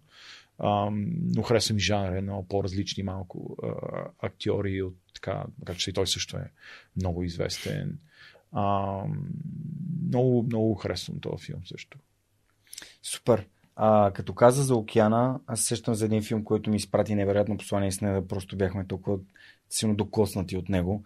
А, в Netflix го има, каза се My Octopus Teacher. Да. За един човек, който в Австралия, а, пак такъв човек като теб, който се занимава с видео, с заснемане и толкова се чувства изтощен и прегорял и отива в, а, на вилата си, там някаква вила до, до морето, до океана, естествено, в Австралия. И започва да се гмурка и открива едно октоподче. И няма да разказвам целият филм, но цялото послание е как Майя Октопостичер, моят учител октоподът, на какво го учи този октопод. Mm-hmm. И как, как се създава връзка между октопод и човек. Да. А как той разказва историята за, за тази връзка mm-hmm. между тях а, невероятен е. Просто би го препоръчал с да. две ръце. Ами че... този филм е същия, който аз ти казах, е връзката между човек и океана и делфините по-скоро. А, за нещо, което а, аз мисля, че не знам, хората, които се интересуват, а, а, океан е едно място, което ние много малко познаваме реално. Да. А е на нашата Земя, се опитваме да. на космоса, нали, отиваме на Луната, а всъщност ние още не познаваме океаните ние си. мозъка си не познаваме. Да, това е също така абсолютно. Но а, този филм точно това разказва как, каква е връзката между човека и, и делфините и този друг свят, океана. Много, много Супер. Последният да. въпрос, който избирам от а, тези, които Добре. са ми изпратили а, приятелите ни от SMS Bump е какво мислиш за качеството на заснемане на видеопродукцията на съвременното българско кино? Имаш ли наблюдения? Гледаш ли български филми? Ами, а, когато мога гледам. А, когато мога гледам, а, аз имам приятели, които снимат българско кино, така че ще се опитам да, да кажа моето мнение, защото аз в крайна сметка не съм кинаджия. Мога да го кажа от една страна човек, който занимава с техниката и от друга страна обикновен зрител. Според мен има добри попадения. Има, вижда се вече, че а, има хора, които обичат да снимат, а, които знаят вече как се снима. А, според мен е това, което е голямото предизвикателство пред българското кино е а, по-интересни теми. А, пак отново отпираме до историята, не толкова до заснемането. А, защото има хора, които знаят да снимат доста добре. А, познават а, методите на снимане, а, имат техниката, а, мое лично мнение, а, че yeah. някои филми могат да снимат по-като кино, не като телевизионни. А, това е начин на снимане, разбира се, но това е чисто технически. А, за мен ми липсва историята отново. Историите понякога са ми много. Вървиме горе-долу малко в едни и същи, в едно и също руно. А, истории или за, за някакви мафиоти, а, или за някаква драма, а, липсват ми тези хубави комедии от едно време. Понякога си пускам да гледам, да гледам хубави комедии. От, колкото са такива соц а, от едно време. Кучичек, нали? меджей, или да, куч, кучета може прасета не а, по терасите да гледаме. Дали? но това е до, до снимане. А, значи хората, които са в киното го знаят. А, а, за да имаш добър продукт, трябва да имаш и някаква масовост. В Холивуд се произвеждат огромно количество филми. Може би 90% от тях не стават за нищо. Но тия 10% от тях сигурно 5 са окей okay, и останалите 5 вече са вау. А, дам пример просто с Холивуд, но вече mm, има да. филми от Азия, много сериозни продукции. А, ние, ние нямаме, нямаме а, този обем на снимане, както имало преди а, по времето на, на соца. А, тогава се снимаше страшно много. Имаше хора, които бълваха сценарии. Повечето от тях сигурно не стават за нищо, но между тях излизат тези вау филми, които до ден днешен всички гледаме и пееме песните и така нататък. А, според мен е това, иначе технически а, абсолютно mm. тук се работи с а, много модерна техника. А, България е много привлекателна за снимане на чужди продукции. А, тук бяха Арнолд Шварценегер, mm-hmm. Силвестър, Силвестър Сталон, шаха да си останат тук заради нашите девойки. Илайджа Луд в Дъбо видя ли пост? Да, да, да. Видя. Илайджа Луд да. имаше снимка да, от кафето в Дъбо. Абсолютно. А, Ню Бояна има една от най-добрите техники, е, нали, технически ако говорим, mm. и специалисти, които се занимават с това нещо. Въпросът е, че а, ние сме, за съжаление, знаеш, и то малко е а, моето усещане. Mm. Последните 10 на 15 години ние станахме много добър аутсорсинг център. Не development. Mm-hmm. Разбира се, има и такива фирми, които са R&D. Но ние сме супер аутсорсинг. И аз имах такъв, е, казвам ти го, реален разговор с е, западна компания, която им казаха, бе, те ми казват, вау, идват ти си от България, нали? Да, а, ще отваряме офис в България. Какво ще правите? Ми аутсорсваме. R&D-то, примерно, ще е в Чехия. Викам, добре, що в Чехия R&D-то, що в България е аутсорсинг. Еди сте много добри в аутсорсинг. Ей, там да наливате данни. Чакай, викам, що пък сме само добри в наливането на данни? А, и виж, дори в днешно време, всеки говори, вау, една страшна позиция в един аутсорсинг център, тия са много добри аутсорсинг център. А, дори в кино сме някакъв вид аутсорсинг. идват да снимат при нас и ние реално, хората, които аз съм убеден, че могат да правят уникални филми, да са правили, има mm. примери а, на, на, на много добри а, филми, а, всъщност работят за чужди компании. На, на... Как можем да обърнем този тренд? Ами... Защото това е моят въпрос. Как да го променим това нещо? Според мен, е като във всяко едно нещо, трябва, трябва да се създадат традициите. Трябва да има помощ от, от, от, от държавата, от общността, от. от, от, от а, ти не мога да създадеш киноиндустрия за 5 години а, или 10 години. А, добри. Трябва, трябва да, да се създават кадри, трябва да се снима много. Ти ако отидеш, най-прост пример ще ти дам. А, отидеш в един университет, а, който да, където се учат хората да снимат. Ами те сигурно снимате някаква техника от, от, от времето на Байтошо. Отидеш в един университет в Германия, те снимат с най-модерната техника. Не, че те ще ги направи по-добри оператори, но той е готов веднага да влезе и да започва да, да работи, да създава. А, трябва да се инвестира. Образованието е, е много важно. Mm. Да не говорим, че в тези университети те влизат и в проекти, много се ползват. А, подкрепата да, да ходят да снимат а, е голяма. Така че, а, може би аз не съм най-добрият а, капацитет да дам а, мнение как да се оправи киноиндустрията в България. Аз съм имал доста малък допир до киното в България. А, но знам, че има, аз познавам лично хора, които са много добри и в а, много добър мой приятел се занимава с специални ефекти, прави страшни неща, уникални, а, но ги прави за чужбина предимно, защото там се поръчват такива неща. Кинаджи е оператор, много добър мой приятел, който сме играли бейсбол, знам, че снима много хубави неща. Така че. Супер. Благодаря ти за този отговор. А, всъщност, ако искате и вие да може да задавате такива въпроси на моите гости, като Влади тук, и нали, може да разгледате отворените позиции в SMS Bump. И а, като продължение на нашия разговор искам да кажа, че в момента Софийският им офис се превръща в R&D център на, на компанията, на, целия, на цялото Йотпо. И ам, в глобален мащаб на 120 програмиста работят в Йотпо. Българския екип е 30% от общия им брой. А, и ако в началото на годината SMS бъм са види 30 души, в момента целта им е станат а, над 80.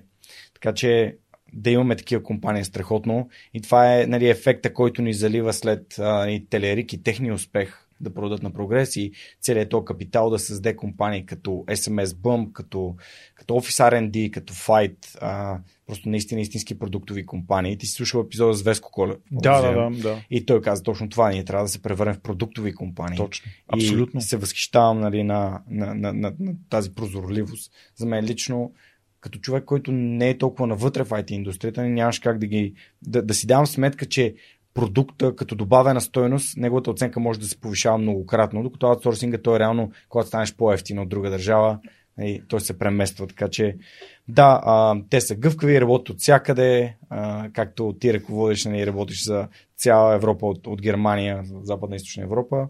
При тях нали, важно е а, хората да работят от, от любимото си а, място и няма значение къде се намират.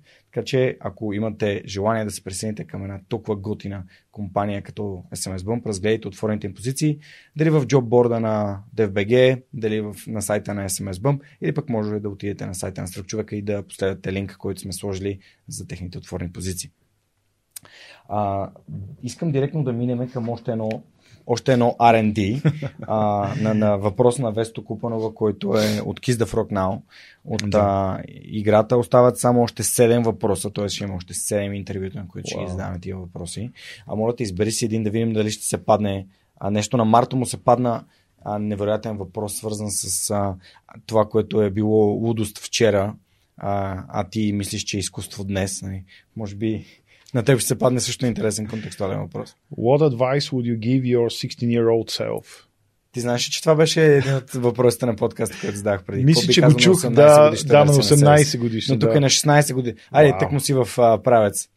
Факт, това е а, общо взето, а, да, две години вече, 14, 15, да, 16 години. Ам, Заповядай. Благодаря. Много интересен въпрос. Типичен в, в нашия формат, толкова подходящ. Абсолютно. А, какво бих казал на 16 годишния? А,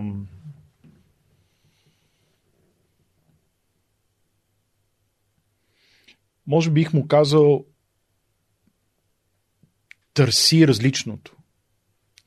Търс, опитай се, ам, задавай въпроси за всяко едно нещо. Дали това е правилното, дали това е, дали това е нещо, което а, дали няма нещо друго около него. А, а, малко, може би, не го обяснявам много добре, но а, когато си на, на 16, не те, не те учат да задаваш въпроси. Те ти казват, е я кажи сега какво е искал да каже Иван Вазов с, с а, своето си а, произведение. Но без да разсъждаваш. Точно да, така. Да аз, аз затова имах и тройка по български. Аз имах 3,75. Защото казах един нещо, тя каза, не, това не е искал да каже. Аз казах, вие подкъде знаете какво искал да каже. И тя ми каза, добре, тройка. а, а, много малко ни учат да. То е да. На английски е съжалявам да, да, да questioning, нещо да го, да. да го предизвикваш нещо, mm. дали това е правилно. Да го подлагаш под съмнение. Под, точно така, да го подлагаш под съмнение това нещо. Нас се опитват да ни вкарат в, в това руно, това е правилното, така трябва да се мисли, а, а не да те карат да, да кажеш, окей, тази задача има, решете тази задача, както намерите с добре, важно да стигнете до края. И дали края е всъщност края на това нещо. Аз много късно започна да си задавам тези въпроси. Дали това кафе, което пие, също правилното кафе? Дали сладоледа, който ям е всъщност правилният сладолед? Без да, не искам да променям мнението на хората. Всеки си има право. Аз а, не искам да кажа, че да зачерквам нещо, но, но дали има нещо друго от другата страна? Нали? То, то това е малко. Ако а, великите личности не си бяха задали такива въпроси, ние нямаше, може би, да открием никога Америка. Какво има зад то океан? Не може този океан да свърши от тук. Дали може да има 12К камера? Супер. Вау. Супер. И като сме заговорили за велики личности, а, нека да минем и към книгите. Имаш ли си любими, които би препоръчал? Знам, че си подготвен. Първо, ти казах, че аз много късно почвам да чета книги. Нищо. А, но а, бих искал да, да разчупа може би малко mm-hmm. а, на подкаста а, темите, защото много често чух а, твоите гости да ни споделят по-скоро бизнес ориентирани книги. Mm-hmm. А, един от така първите писатели, с които се сблъсках и ми стана много интересно, точно в тази посока, където а, се връзва много добре с това, което казах, да, да, да задаваш въпроси дали това е така и, и има ли друга истина. Това е един португалски писател, казва се Хосе Родригеш Ду Сантош. Не знам дали си го чувал. Ам... Ами Симона Стилянова в епизода Онзи ден, който излучихме, говори за милионера от Лисабон. Точно така, милионер от Лисабон. Точно така. Така че ето ти синхроничност. Точно, това е. Ам, това е много интересно. Аз не съм го чел. Но не съм ами, го чел. той е много интересен писател. книгата. Препоръчвам Добре, а, а, не само тази книга. Този е писател, който комбинира в себе си а, интересна друга гледна точка, а, малко конспирация, а, разказване на, на теми, които хората може би не искат да да чуят. Mm-hmm. А, аз, аз как се сблъсках с него, ще ти кажа. А, когато излезе известната книга на Дан Браун, а, Тайната вечеря, там за, mm-hmm. за книгата Тайната вечеря okay. на тази книга. О, не знаех, че има такава книга, не съм. Еми, да. тя беше хит, дори имаше, не знам точно така ли се казваше книгата, но е, а, раз, нали, разказва за каква е тайната около и семейството на Исус Христос. И, Шифра има... на Леонардо. Шифра на Леонардо, точно okay. така. Да, съм я чел, не. Да. Така. А, и аз тогава си казах, ми хубаво, бе, я да прочета малко повече в тази посока и всъщност намерих а, а, този писател, който също е писал за това цялото нещо. А, но почнах да намирам много различни книги. Примерно той има книга за а, според него истината за откриването на Америка.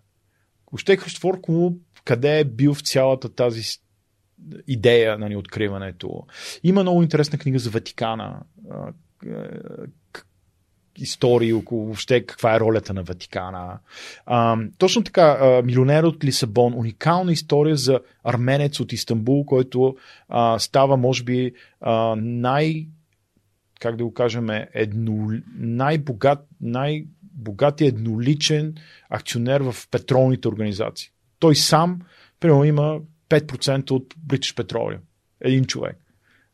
А, много интересна история. Съпругата ми точно ми подари две нови книги им излезнали от него. За Макао, за Хонг-Конг, за войните. Аз съм ги чел още, но в тази посока. Много интересен писател. Препоръчвам ти книги Супер. от него. Благодаря ти. А, Друг, тук вече малко ще влезна в, в книги, които четат и се препоръчвали доста хора. Sapiens, в момента завършвам, мисля, че ти го казах на нашия разговор. Uh, супер съжалявам, че толкова късно откривам тази книга. Ти ставаш втория след. Да, аз, точно така и Христо. Не искам да, ако го слуша Христо, не, абсолютно съм съгласен с него а, книга, която е събрала толкова много интересна информация по толкова интересен начин предоставена, че наистина е вау. Наистина тази книга е вау. Сапиенс. А, трета книга, която бих препоръчал е Стив Джобс книгата. Много Райзък съм точно така, точно така. А, особено за хора, които се занимават с, с бизнес, а, могат спокойно да прескочат лошите моменти, как се държи с екипите си, дали това е правилно. Нали? Това можем, всеки си има мнение в това. Но между редовете човек може да открие наистина много, много важни неща. Неща като да не приемаш не, да, да имаш ясни цели на къде вървиш, да, да намираш на, начини да мотивираш хората си. Защото искам да ти кажа, че едно от нещата, които се научих, например, в Телешоп, и благодаря на човека, който тогава ме научи на това нещо, е а, ами не може да, да не стане. Няма как да не стане. Опитали всичко, за да го направиш. Понеже тогава а, аз имах предизвикателство, че трябва да търся различни сетове за снимане mm-hmm. на телешоп, нали, стара къща в виенски стил, в София. Айде отиди да намериш такава къща.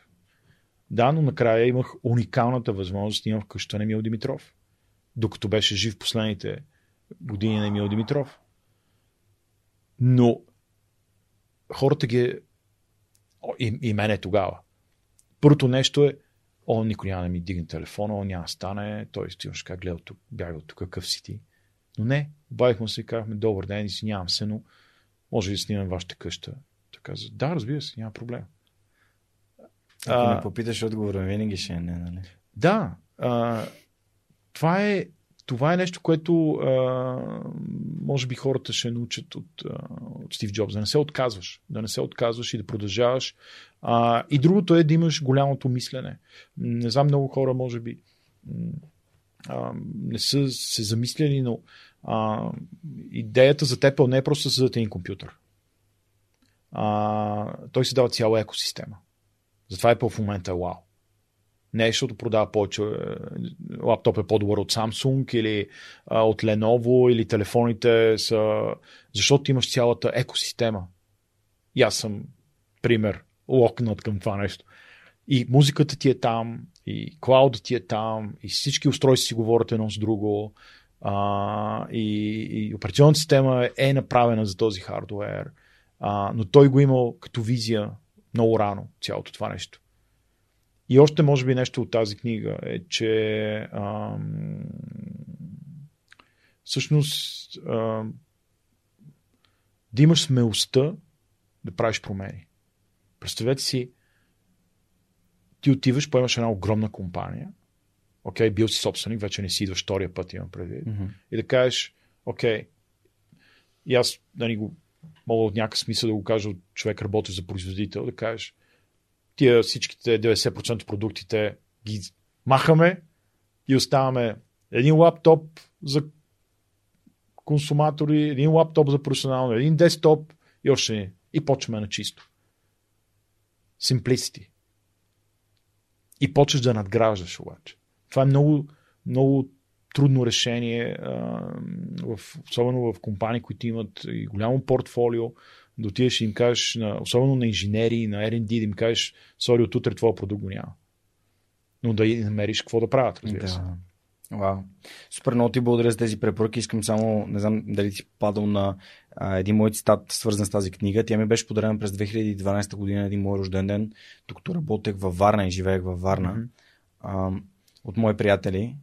А, и там един от, един от хората, които са ми подарили книгата, е написал Пожелавам ти един ден да има такава книга написана и за теб.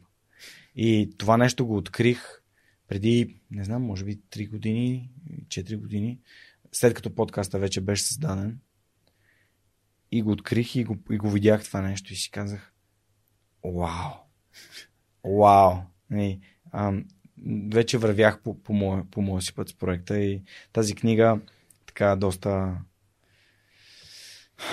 да, доста, доста силно. В смисъл, не бих, не бих искал, ако трябва да спася една книга от библиотеката вкъщи, това би била книгата, която бих спасил. Просто заради това пожелание, което е сложно там, на, на първата страница. Не? Първата бяла страница. Така, аз ти го пожелавам. Аз ти го пожелавам. А, а, пожелавам ти го наистина не само mm. книга да напишат за теб, а всъщност а, може би а, да всъщност да ти, обръщайки се назад във времето, да си кажеш, окей, аз съм, аз съм доволен от това, което съм направил. Това Добре. е, може би, най-важното. Да, да ти си доволен. Сам да си доволен от това нещо. А защо? Ами защото в крайна сметка е много важно а, за мен лично. Това, аз, това е мое мнение, че ам, идва един момент, в който човек си прави оценка на живота.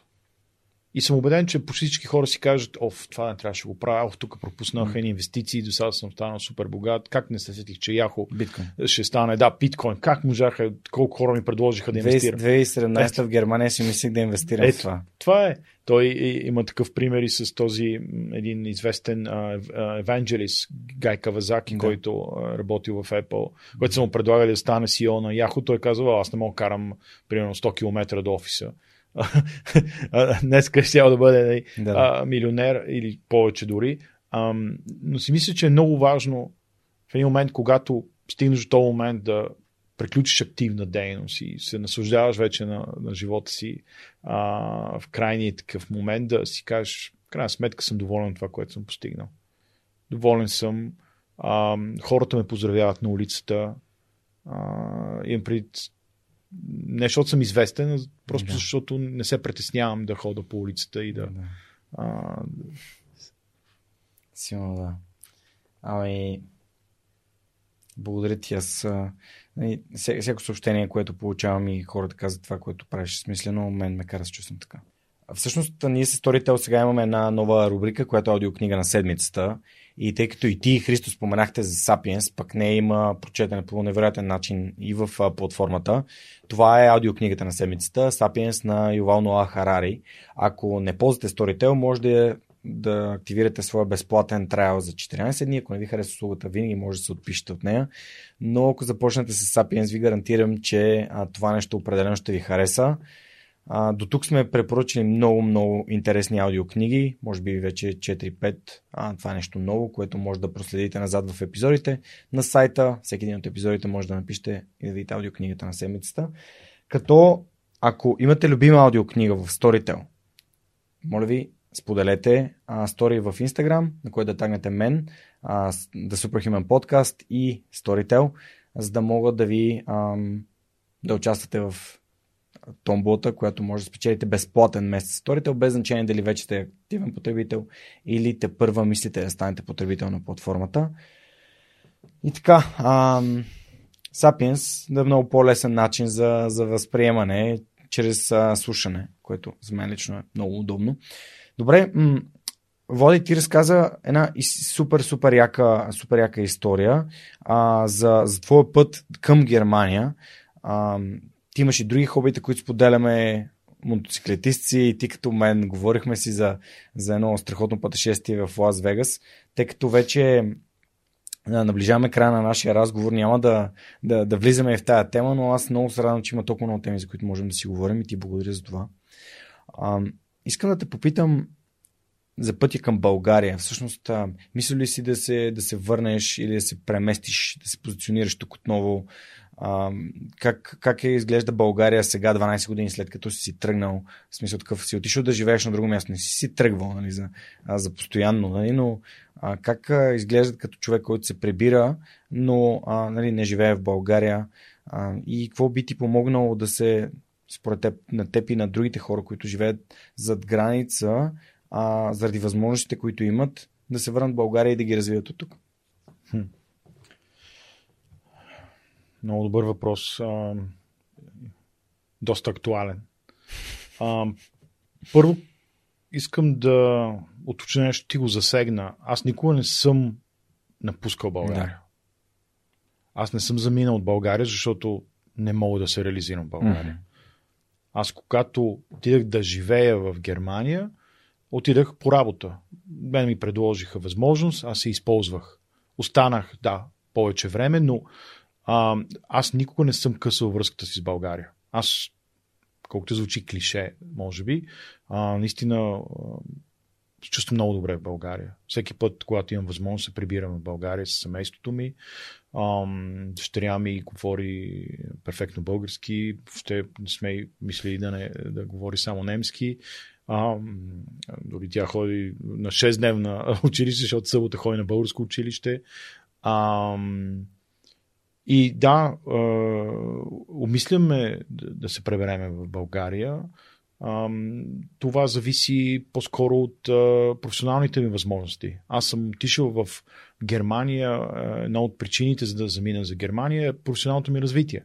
Аз понякога го сравнявам с както да отидеш да учиш в чужбина. Това не значи, че си напуснал държавата си. Примерно искаш да учиш в университет, който го няма, да кажем, в България, отиваш в Канада, отиваш в Америка, стоиш там, да кажем, 7, 8, 10 години. А, за мен е важното обаче да се пребереш. Да донесеш това, което си научил обратно. Това, което, например, а, е било в, а, в периода след турско робство. А, много българи са ходили да учат в Австрия, в Виена, се прибирали и са носили цялото това знание – затова имаме и а, почти целият технически език е много с германски термини. Много българи в момента заминават да учат и не се прибират никога.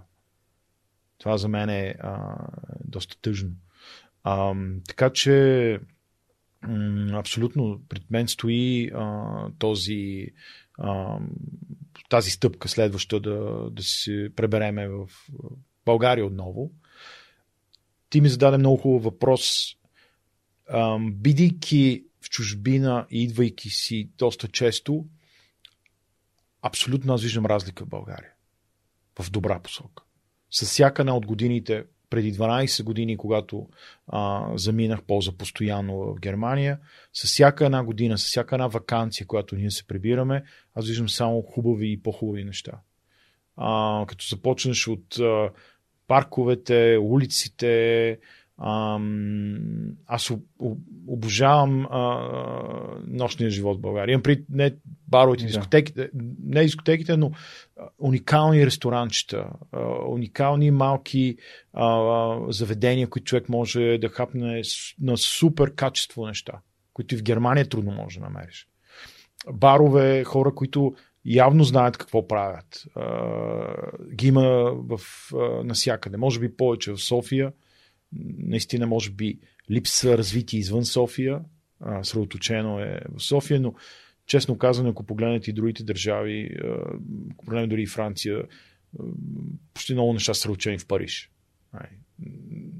Малко по-грубо такъв пример, но ам, това, което би ме накарало да се, да се върна. Е, да помогнало. Да, което би помогнало. Имам при аз принципно нямам нужда нещо да ми помогне. Mm-hmm. А, пак казвам, за мен е по-скоро професионално в момента, да, защото аз имам ангажименти към фирмата си, но имам ангажимент към семейството си. Една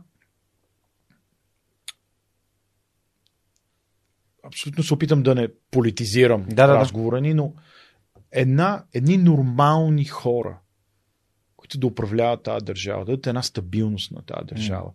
Дори да се върна на това, което казах в началото, да знам, че има кой да ти защити mm-hmm. държавата. Защото аз вече имам семейство, не съм сам. Ако бях сам, някакси мога да се оправя. Но, но аз имам дете, имам ангажимент към моите дъщеря. Искам да знам, че а, тя има някакво нормален, а, нормална среда на израстване. А, това би помогнало много. Аз виждам някакви а, проблясъци в тази посока и се надявам наистина а, да направим най-накрая тази крачка в тази посока. И аз наистина бях много така позитивно а, м- така позитивно настроен, настроен а, последните няколко месеца, виждайки, че има, има такива хора в България. Просто трябва да им се даде шанс. Mm. И всеки е, има си позитивите и негативите, но няма перфектно. Аз не очаквам ние изведнъж вау да станем Швейцария, макар че ние имаме абсолютно всичките, потен, целият потенциал да бъдем Швейцария. Като погледнеш природа, позиция, а, хора. Най-странното е, че ние като хора сме страшно умни, сме страшно пробивни. А, но излез, излез, поставени в други условия. Поставени в условия, в които има правила, в които има ясни, ясни правила. А, българин е уникален.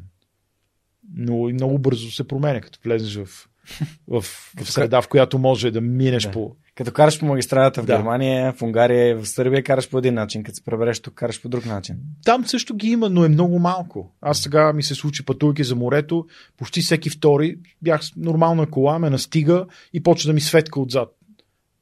Това не може да ти се случи. Нали? И, айде, а, може би много рядко, но почти не може да се случи, но ако си по-нов шофьор, може да те стресира това нещо. Той кара на 10 см от тебе. Това е толкова опасно. Германия, знаеш сигурно, там няма ограничение на скоростта. Да. Някакви части има, но... Не, не, принципно. Той има mm. участие, но принципно на магистралите няма ограничение на скоростта. Mm. Ме съм заминавали сигурно 300 км в час. А, но има култура. В момента, в който видиш знак 100, забиват на 100. Когато а, караш зад някого, се спазва дистанция. Само култура ми е ред. Нали, ред знаеш, да. че, не, знаеш някакъв... че бабата ще се обади по телефона и след 2 км на отбивката ще те спрат. Може би е това. Може би е това. Не защото те са супер само а, а, контролиращи, а, но защото правилата се следват. Ти не мога да кажеш, абе ти 20 лева, дай да забравим за това нещо. Нали? Mm. А, но е факт. Аз съм имал случай, спирайки на някакво супер странно място и получавам а, акт и пише госпожа Еди, коя си ни се обади, че сте спряли грешно. Ай, много често в български ще кажа, аз ще отида тази, ще, ще доносник. Натруша прозорците. Да, мръсна доносничка, сигурно е от тайни. Така. Не, там казват, аха, окей, значи някой си следи за, а, за, за, за реда. Полицай няма нужда да обикаля и да следи кой къде е спрял. Нали, грешно. Това е, но това е. Това е, може би, което в България е, е, из, ще бъде нужно време. А, да мислиме като общество. Да, да се научиме ние като общество да се грижиме за, за, за държавата ни. Не да чакаме някой да дойде да оправи нещата. Не да чакаш някой ти оправи алеята. А, там е така. Като една улица не е оправена, събират се хората в района и казват, тази улица трябва да се оправи. И това е. Така че а, с най-голямо удоволствие бих се прибрал и се. Особено в момента много се промени целият бизнес. Вече дистанционната работа стана много по-лесна. Ако преди а, короната, може би това е едно от нещата, които короната промени много. Не знам дали. Новото нормално. А, новото нормално. А, това е, може би, за хората, които са в бизнеса, е, интересна тема, защото м- промени начина на управление на хората. Прекалено много, а, доста, не прекалено, доста менеджери а, имаха страха да пуснат хората си в хоум офис, защото си казват, а, той вкъщи няма работи, гледа Фейсбука по цял ден. Тук да ми е пред очите. А, нямайки, нямайки друг избор в момента, видях, че хората също могат да, бъ, да работят от къщи. Разбира се, предизвикателство за тях да контролират процеса дистанционно, с по-ясни задачи, ясни а, нали, а, дедлайни и така нататък, което е нали, а, и за тях дори израстване като менеджери, но показва, че страшно много работа може да бъде вършена дистанционно. И няма нужда да си там, на место. Да. Супер. Последен въпрос за епизода ще задам и то е как да направим България едно по-щастливо място?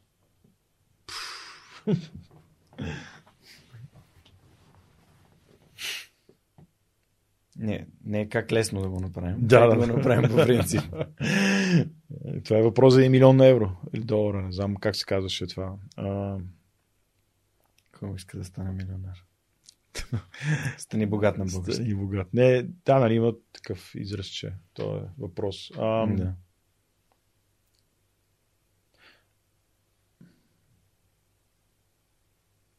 Мисля, че предишният отговор даде някаква част от, от така насоките. Знаеш, може би има две две неща, които мисля, че ще променят много М. корен в добра посока М. нещата в България. Едното е ам, едното е да да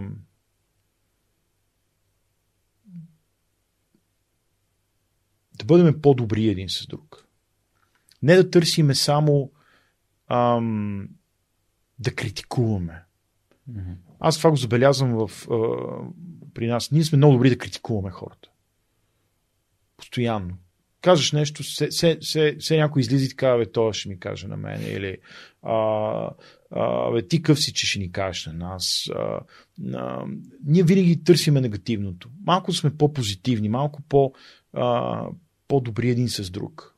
Малко повече вяра в, а, в, в Еми, по-позитивно да мислиме за хората. И второто нещо е а, малко повече морал ни трябва. А, аз мисля, че ако имахме малко повече морал, много от тези неща, които се случиха последните 20 години, няма да се случат. Защото ти за да пак свършваме към нашата тема от началото, за да унищожиш един завод, който някой го е създал, построил го е, само за да го продадеш на скраб. Няма морал в това нещо. А, трябва да има някакъв морал и някаква граница докъде нали, може да се краде, ако искаш, или да, М. или да се а, правят някакви далавери. Нали? Трябва да има някакъв морал да си кажеш, и точно тук е проблема да си кажеш, добре де, ама аз крайна сметка съм българин. Крайна сметка моето семейство е тук. Може би проблема е, че тяхните семейства не са тук. Но си кажеш, абе, нали, все пак искам и моите деца да растат в една нормална държава. За мен морала е много такава специфична тема. Аз а, може би ти споделих при нашия разговор. Защо мисля, че в България липсва морал? Имам при не липса, не ме разбира и погрешно, но с- има много хора, които се опитват това нещо да го, да го, а, да го а, с, а, съхранят и да го възпитават в семейства си. Но е много малко, според мен, в много малък процент, сравнено с това около нас. Защото той опира точно до това да се, да се да уважаваш човека до себе си, да имаш някаква граница, да, да имаш да знаеш кое е, кое е добре за хората около тебе, не мислиш само за себе си. Да, това, е, това е нещо, което според мен е, м- липсва. Може би ще станем по, по-добра държава. Супер. Боди, благодаря ти много за отделеното време, беше невероятно. Благодаря ти за Cold Brew кафенцето, което ни донесе на мен и на Монката. Благодаря на вас, че бяхте с нас последните почти 3 часа. За мен беше истинско удоволствие да ви разкажа историята на Влади Христов. А, търговски менеджер, менеджер за Западна и Източна Европа на Black Magic Design, фирмата, която е създател и на камерите, с които ние снимаме този подкаст, и на тема, с който Монката монтира в реално време това, което вие виждате в YouTube. Това беше поредният епизод на Сръх с Георги Ненов. Подкастът, който всеки вторник ви разказва истории, които вдъхновяват. Ако искате да продължаваме да разказваме тези историите, може да подкрепите подкаста, като отидете на сайта и в горния десен ъгъл натиснете бутона Подкрепини. С най-малкото дарение, което разбира се имате възможност и желание да направите за нас. Разбира се, ако вашата компания иска да ни подкрепи и всъщност харесва това, което правим, може да ме потърсите. Имейла, разбира се, може да намерите на сайта. Това беше всичко от нас за тази седмица. Още веднъж благодаря ви. Разкажете на този епизод на вашите приятели, които се занимават с търговия или пък се занимават с видеография или фотография. Това може наистина да ги вдъхнови да повярват своите мечти и да бъдат по-креативни. Бъдете здрави, Радвам се, че отново ни, се, ни слушате и ни гледате и ще се видим следващия вторник. Чао!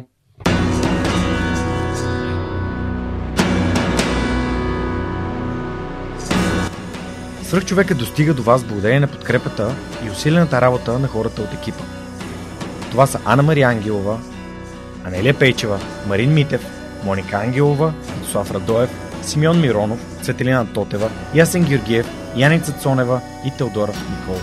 Този епизод достигна до вас благодарение на подкрепата на патроните на подкаста.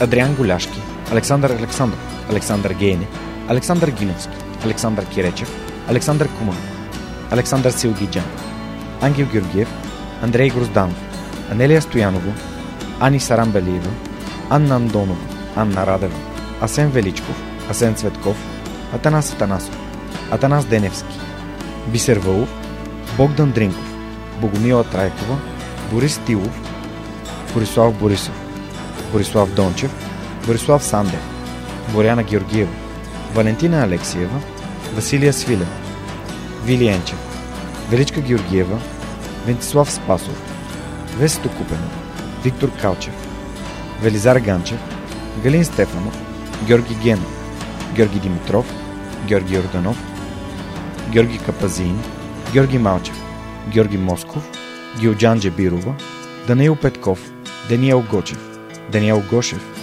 Денислав Здравков, Деница Димитрова, Джанер Кафеджи, Джейн Димитрова, Диана Мечкова, Диана Рангелова, Димитър Дечев, Димитър Димитров, Димитър Колев, Димитър Куртев, Димитър Парушев, Добри Кусов, Евгения Гъркова, Евелина Костадинова, Ели Спасова, Емил Иванов, Емилия Цветкова, Емилиян Николов, Емин Мола Ахмет, Енчо Бор, Живко Джамяров, Живко Тодоров, Захари Захариев, Ивайло Кенов, Ивайло Методиев, Ивайло Христов, Ивайло Янков, Иван Банков, Иван Белчев, Иван Игнатов, Иван Кузманов, Ивелин Стефанов, Игнат Ганев, Илиян Иванов, Илко Шивачев, Ина Тодорова, Йордан Василев, Йордан Димитров, Ирена Иванова, Камелия Танасова, Камен Стойков, Катерина Апостолова, Катрин Стоилова, Кирил Юнаков,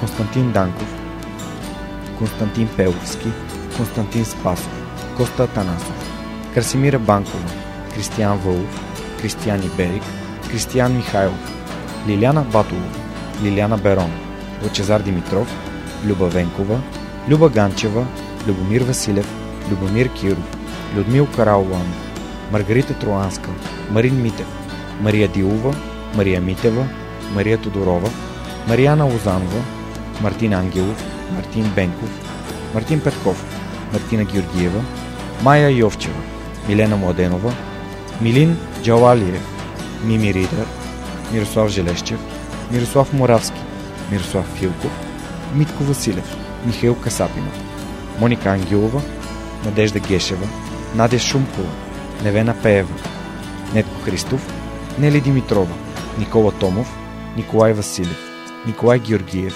Николай Маринов, Николай Янев, Нида Проданова Йоцева, Октай Чубан, Павел Начев, Павлина Андонова Иванова,